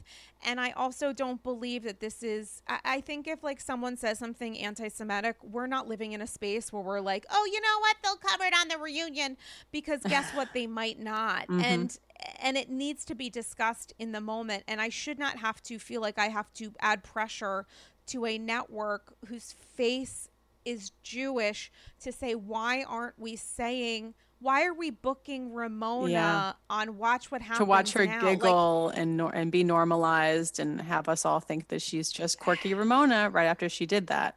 Yeah.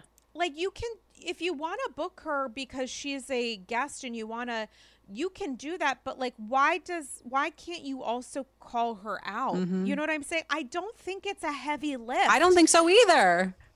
I really don't. And. I don't get it. I don't get it. I think it it's it's so easy right then to be like, "Hey, you know, we saw this happen tonight."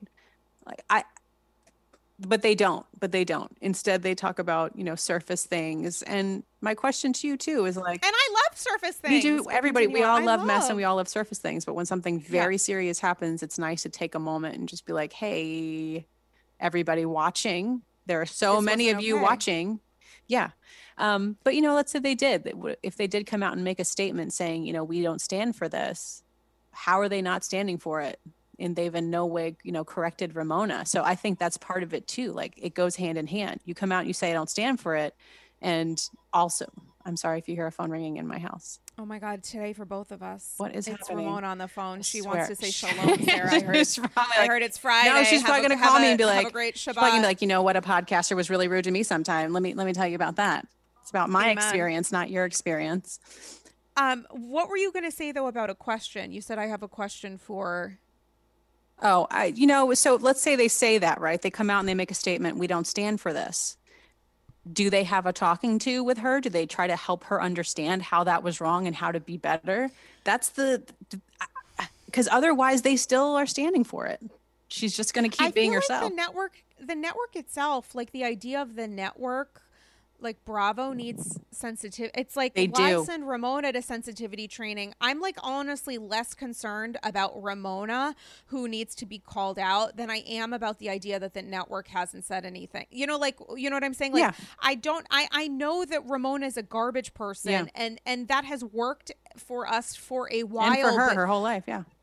Right, but we are no longer at a point in time where we can consider this as the kind of cringeworthy entertainment that's actually a dangerous narrative take to make. Yeah. And uh, why aren't we acknowledging that you got the entertainment? You're considering her behavior entertainment. We understand that. You put a to be continued on that. You think that Mm-hmm. think we it's want high more drama. of this. Yeah. You think it's We're high drama. It's how it's how you chose to edit this season Yeah. and this app. And if you have nothing else, that's on you. That's not on the Jews that are uh, being forced to acknowledge the ways that you're doing harm. But regardless of that, like what is the what is the yes and to this? Like we we understand that you consider this entertainment now because you're not telling us anything else and you're actually very loudly telling us that's what you think this is you're you're putting the onus of responsibility on the hope that people in the community will hold her accountable while you stay quiet Yeah. you consider that the same thing Yeah. and i get it and i'm acknowledging it now but like what is the next step here because we're not we're not in the same world that we were in 4 years ago like we're not in this where it still would be bad by the way Mm-hmm. but people are less interested in staying quiet about it Yeah. You know like so what happens next you know like what where do we go from here with this it's the the darkest saddest most frustrating and upsetting season of new york Ever. which is Yeah. it's a reckoning so what happens next what happens if ramona keeps her job ah I have a lot of things I wonder about Bravo. I mean, they they've kept a lot of really harmful people. I think people who've done who did actual harm to Mm-hmm. to the psyches of viewers in mm-hmm. in both ways on both sides of the spectrum, whether that be emboldening people with very toxic, harmful views, or you know just making people feel like the things that they cared about were not important by keeping certain housewives on. So I wonder who's at the top at Bravo. How many women are in the room? How many people? Uh, you know, what's the diversity stats? I, I I'm very curious about a lot of these things. How many people saw that episode and and gave it the green light? Like I like what we're doing here. Let's put a to be continued at the end. What's the goal?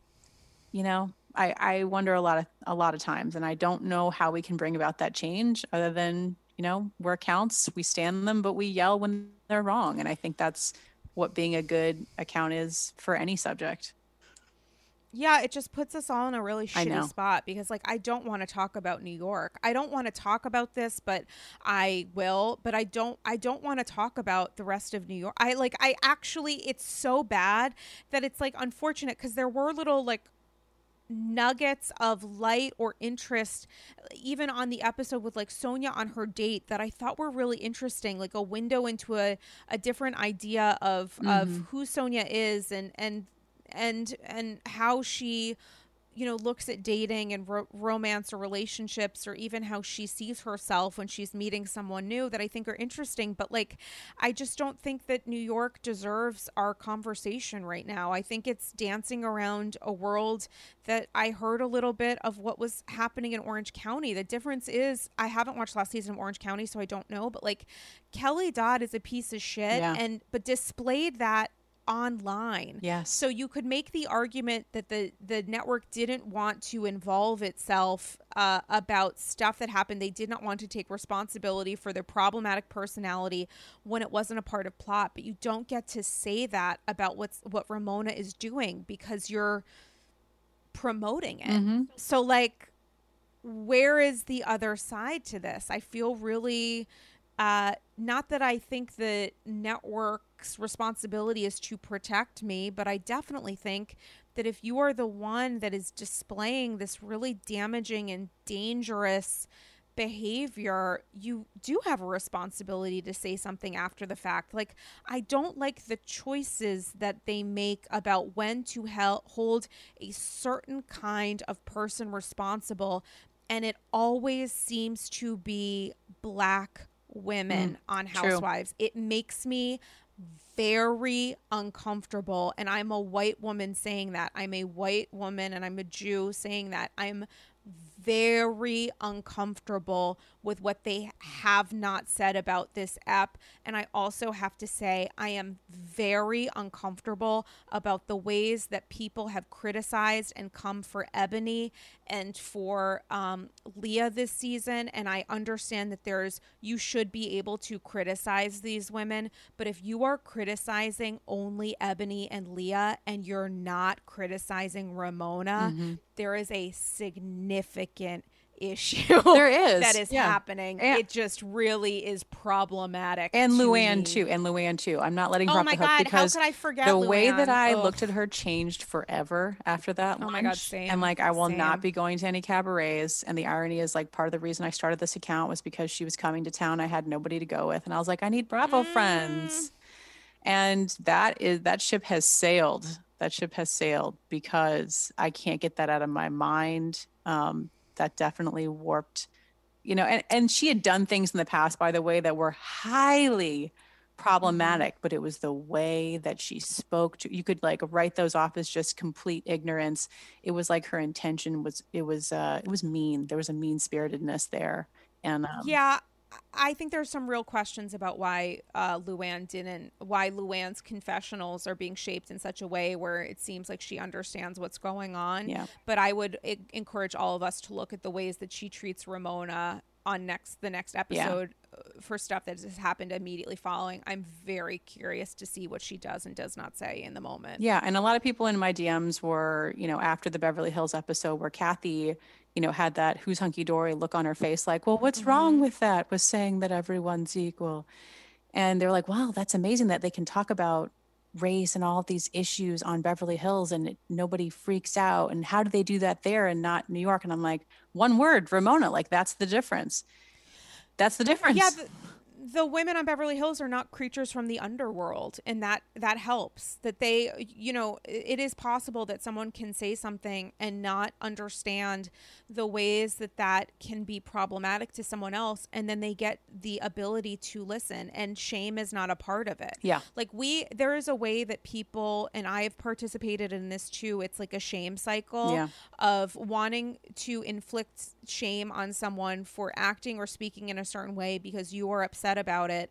And it give also uh, allow or not allow someone this space to reflect and um uh, change their mind. And it's why like some i need to sometimes take a second and be like am i actually listening to my favorite phrase of normalize uh, changing your mind based on new information. Like i i it's a i am a i am a person. I am as flawed as anyone else and i do my best. And sometimes i say some things and sometimes i grow from them. Like that is the actual point of being a human in this world.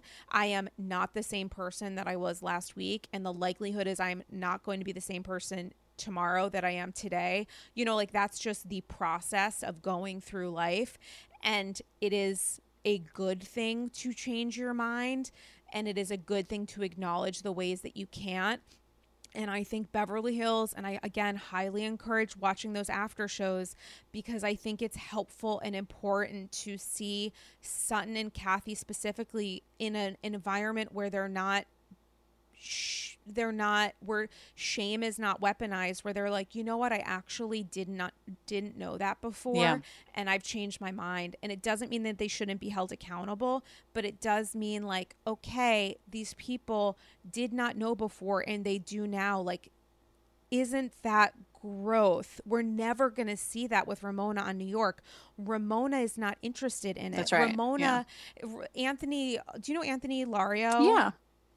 Wonderful and DM'd something that I asked his permission to repost, which was like Ramona processes. Oh, I'm gonna fuck this up, so I'm gonna go to Instagram right now. But it's like Ramona, um, Anthony, are you listening to this episode? You're probably saying the thing out loud. As He's yelling it. Listen. He's like, Sarah. Oh, he 100% is yelling it. But the thing that he said was Ramona is the perfect example of not understanding the difference between inconvenience and oppression, mm-hmm. which I thought was important and it's also like Ramona doesn't want to learn or Ramona just wants to get her many hundreds of thousands of dollars to do whatever she does and then go back to her life where she's rewarded and praised. Yes. And in many circumstances that is what's happened. It's just we're reaching a point where it's like I- don't want to be a participant of this in any uh, of of this specific kind of ignorance and hate Yeah. and i now unfortunately it's like you know normalize changing your mind based on new information the idea that ramona should continue on is something I've changed my mind on. I, I didn't want her last season and she's back. And now I definitely don't want her. And it's mm-hmm. based on this new information that I'm seeing play out.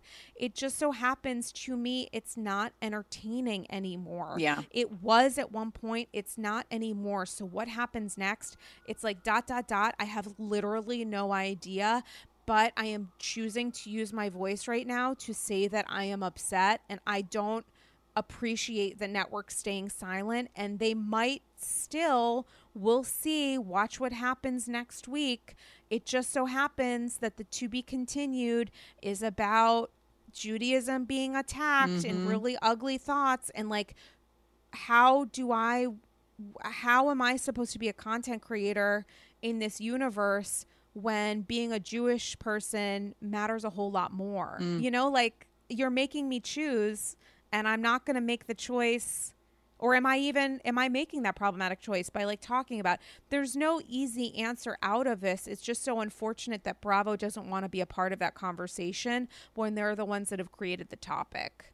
But there we are you know? Yeah. stay tuned for next week guys. It's like i don't want to end this episode on a downer.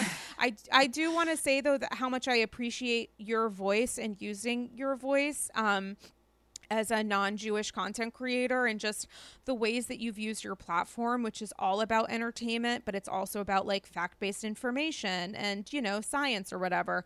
It's it's helpful to see it. It makes me better as a content creator and a podcaster. It makes me proud to be a bravo holic and it is to say that I- think it's valuable that we're having these conversations because I don't know how many other people are. It would be easier for me to like ignore it, honestly. Like it, it would. yeah, be you can't do I that would though. Yeah, well, I could, I could. A lot of people do, and and and it's not a critique of them. Yeah. It's just to say that that's the reality. Not a lot of people are talking about Ramona's anti-Semitic uh, anti-Semitic behavior this week, who have platforms where a lot of people would hear it, and that's unfortunate. It like makes me sad as a Jewish person, Yeah. uh, who's a part of this community, because again, the being Jewish to me is like a Mariam bar and bar. but um, it, it is to say that I I also understand that people have the right to make that choice. Like I cannot mandate to you to talk about certain things because then it's like, well, then why? You know, like I want to feel like you're making the choice to say something, and it's also not my place. I'm not like. I, I and I would never want to be the Yeah, and I think too, making that decree. like uh, the the reason why it's important that you speak out is because I think for a lot of you know accounts, I ask myself, they probably just have no idea how incredibly offensive that was. Hundred percent. Right? People don't know. They don't People know, right? So I think if something is your, you have perspective on it, then you realize how hurtful it can be to see it sh- absolutely shit upon and, you know, and mocked and insulted. But for other people, if they don't have that perspective, the only way they learn is by hearing someone close to an issue say, that was wrong and here's why. And this is why it was upsetting. So, you know, it was horrible. Like I, my TV didn't actually record it. My DVR for the first time ever mm.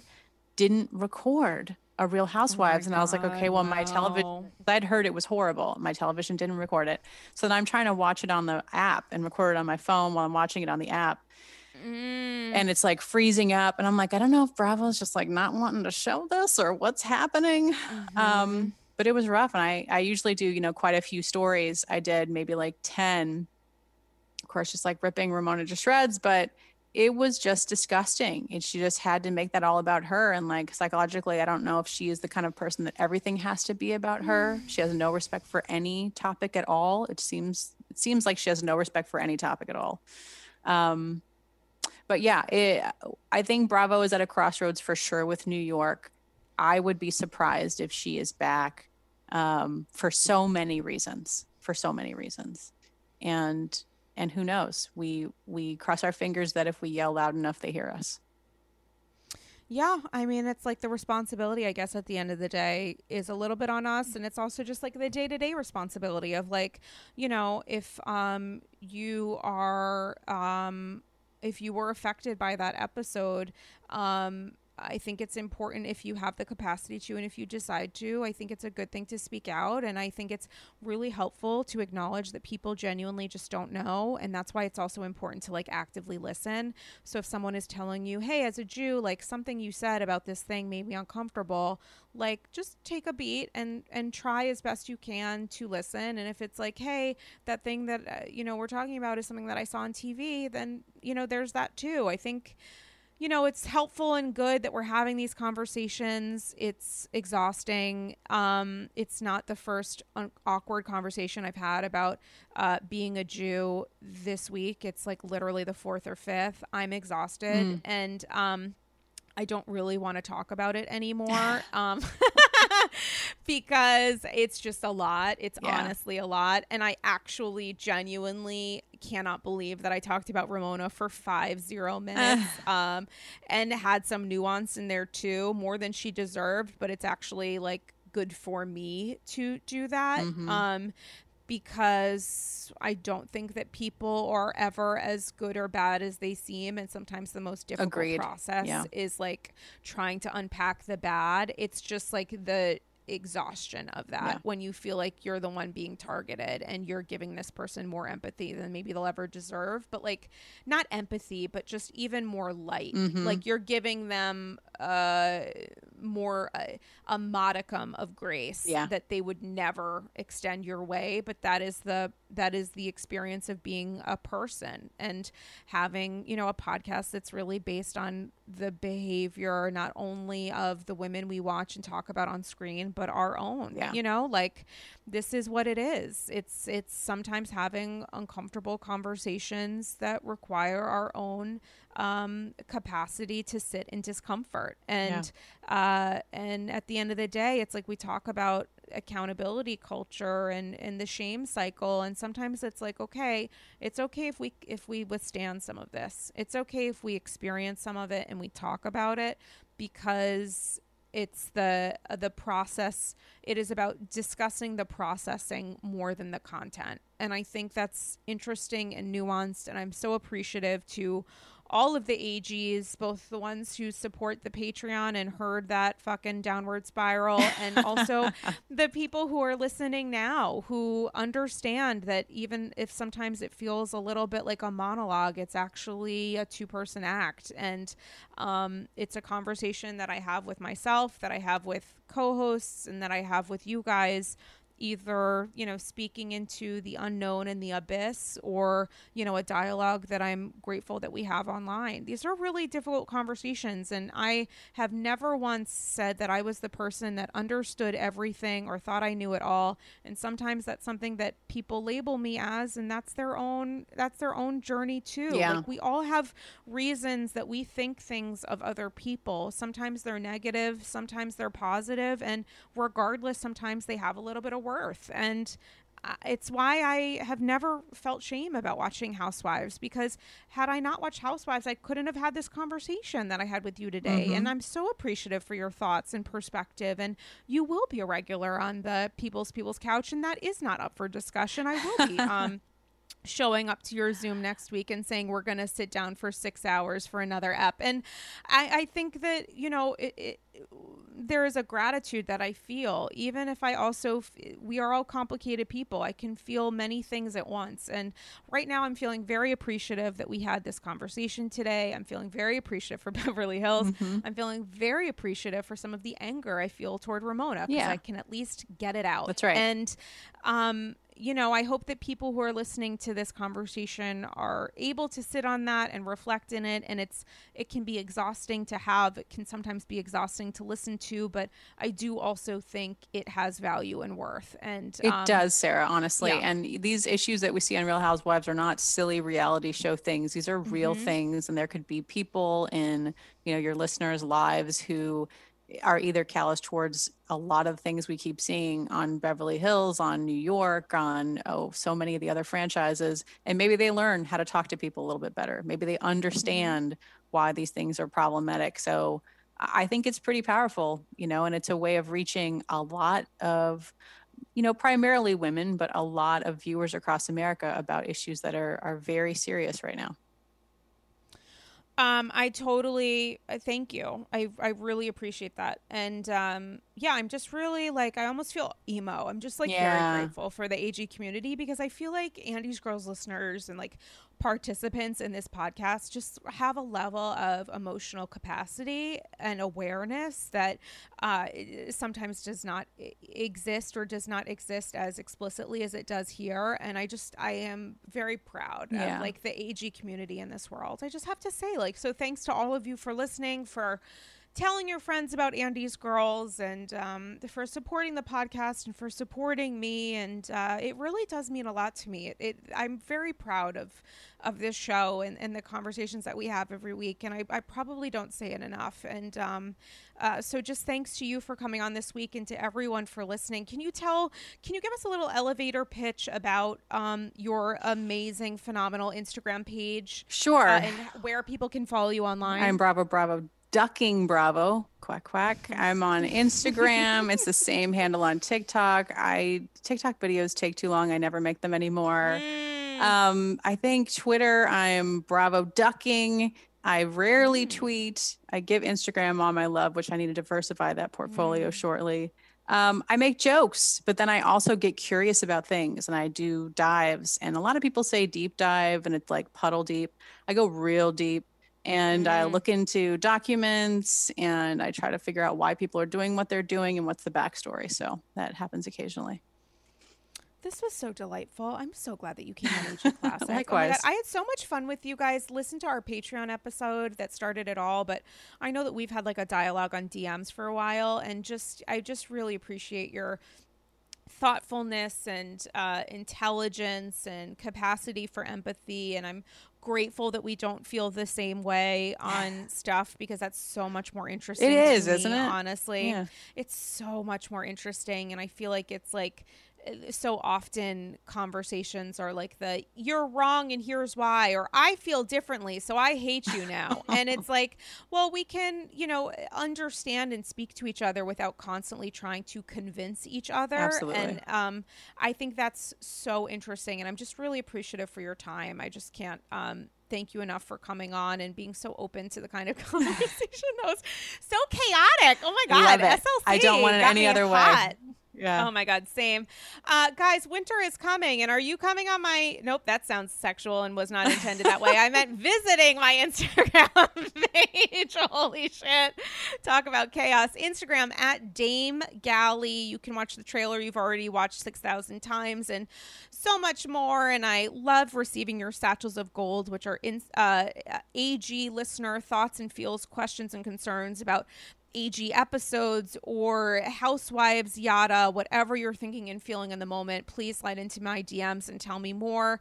Speaking of Instagram, I posed uh, to the AGs on social if I had three new um, signups or level ups on Patreon that I would post my bat mitzvah photo in honor of what a glorious week to be a Hebrew online.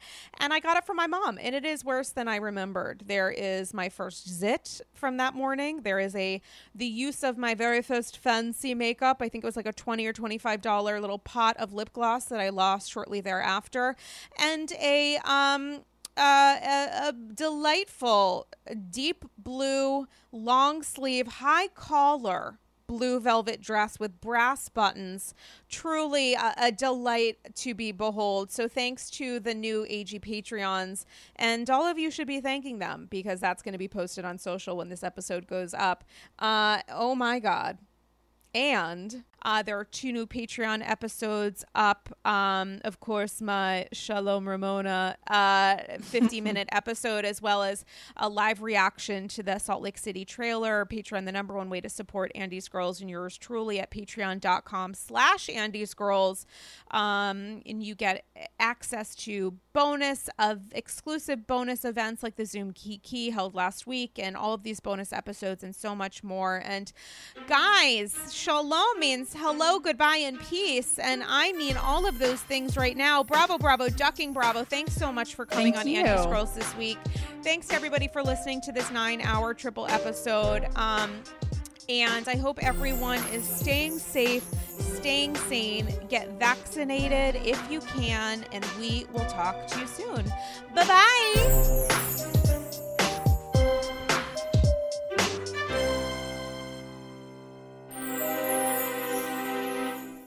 You guys, this has never happened before, but much like the Marvel comics television cartoons The, the movies when the when the credits the are rolling. When the credits are like this happened with um uh oh my god, I just forgot that I don't remember any of the movies, but I was watching Black Panther and I was talking to my roommate about it and she mentioned something. It was the first I've seen it maybe four times, but the first time she mentioned something blah blah blah and I was like, "What are you talking about?" Because you didn't She's like, stay. Because I I was I watched it at home. I was like, "What are you talking about?" She's Oh. like, "Oh, or did it? I watch it in a theater?" No, I think it was at home for the first time. And she's like, "You didn't see that thing that happened Mhm. after the credits?" I was like, "Nobody told me." You can't turn a Marvel off until all the credits have done rolling. Yeah. And Lord knows you can't turn a day in the life of a Bravo holic off You without cannot. some fucking shit going down. So we're just going to to just very quickly because we're both getting this information at the exact. We just had a little debrief after recording, um, talking about the importance, by the way, of remembering to you know that sometimes people they just don't know because they haven't experienced it, and the the importance of not skipping to the end of getting angry at why they don't know, but taking that point in the middle, that uncomfortable little pause to to try to give someone space to um, inform themselves of something they haven't or learn or understand and how important that is.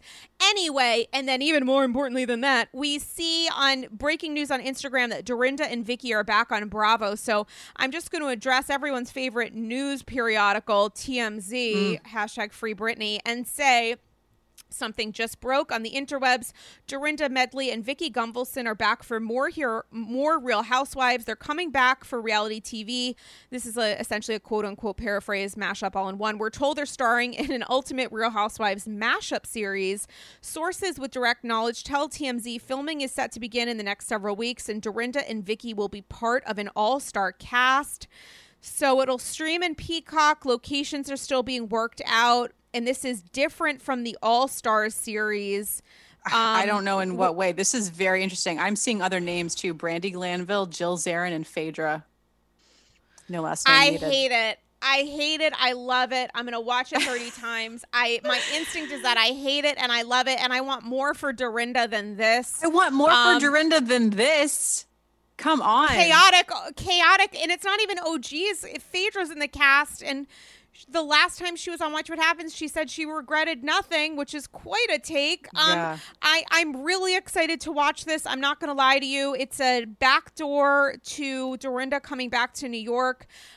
A chaotic cast, though. You're telling me that, and I hadn't seen it because this is all coming out literally as we're talking this is I cannot emphasize this enough a very chaotic cast and I'm going to assume every single one of these women wants to be back on Bravo. Obviously, yes. Which is a very Brandi, are you kidding? she woke up from a dead oh sleep. Oh my god! Oh my god! Honestly, that you Golly. said that, and I I expelled it from my body so quickly that I forgot the second that you told me, and it's a it's occurring to me now.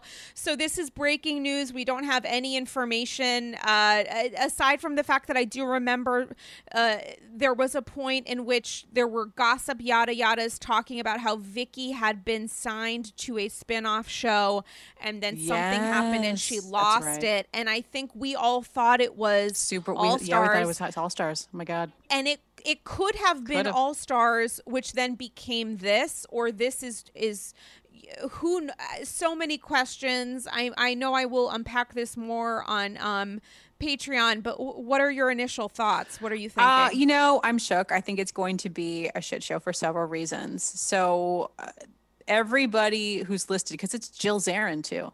So everybody who's listed is the kind of person who will like, don't make me sing. Like they want to be the star. They want to be the star of the show. So this is going to be a battle of egos and I, wow. I'm I mean logistically, I'm curious about the Vicki thing because she just came out yesterday saying her son broke her heart for getting vaccinated. So they're just gonna have to do a lot of te- they're gonna have to do a lot of testing on her. Like I guess COVID testing like a lot to make sure she's safe to get in the mix with everybody else. And I I, I don't understand how that's gonna work. Um, Brandi, I, am sure she's thrilled. She's getting a paycheck. Uh, oh my god, for a long time. So I feel sick. Zarin Fabrics. About... Uh, I wonder who else is part of it. Is this it? Is it these? Okay, one, two, three, four, five, maybe six. Huh? Wow. Wow. Interesting. And, and is this real? Are those real names? You know, like, are we sure? Eh, who knows? This this this could not be accurate. There could we could get. This is the joy of a Marvel. You know, some of that Marvel stuff. Maybe that's just the actors doing improv. Like, yeah. oh, it's it does look like okay. Yeah, Daily Mail is saying Dorinda. Yep. Vicki, Brandi, Jill, Phaedra. I, I, I. Yeah, I think this is the new thing. I think they've been pushing Peacock for a while, and now Peacock is going to be like the greatest hits. Like the air, the shows air on Bravo, and then they pull together old housewives and throw them in a mix on Peacock. Yep, and this is you know breaking again as we're recording, so this is coming out now. I'm sure we'll hear more. It is just so interesting that every single one of those women wants to be back on Bravo, sure. regardless of what they're saying. Yeah. And that is going to change the dynamics. That's going to change who, I mean, Brandi alone, that's going to change how they speak to each other mm-hmm. and about other people on their cast.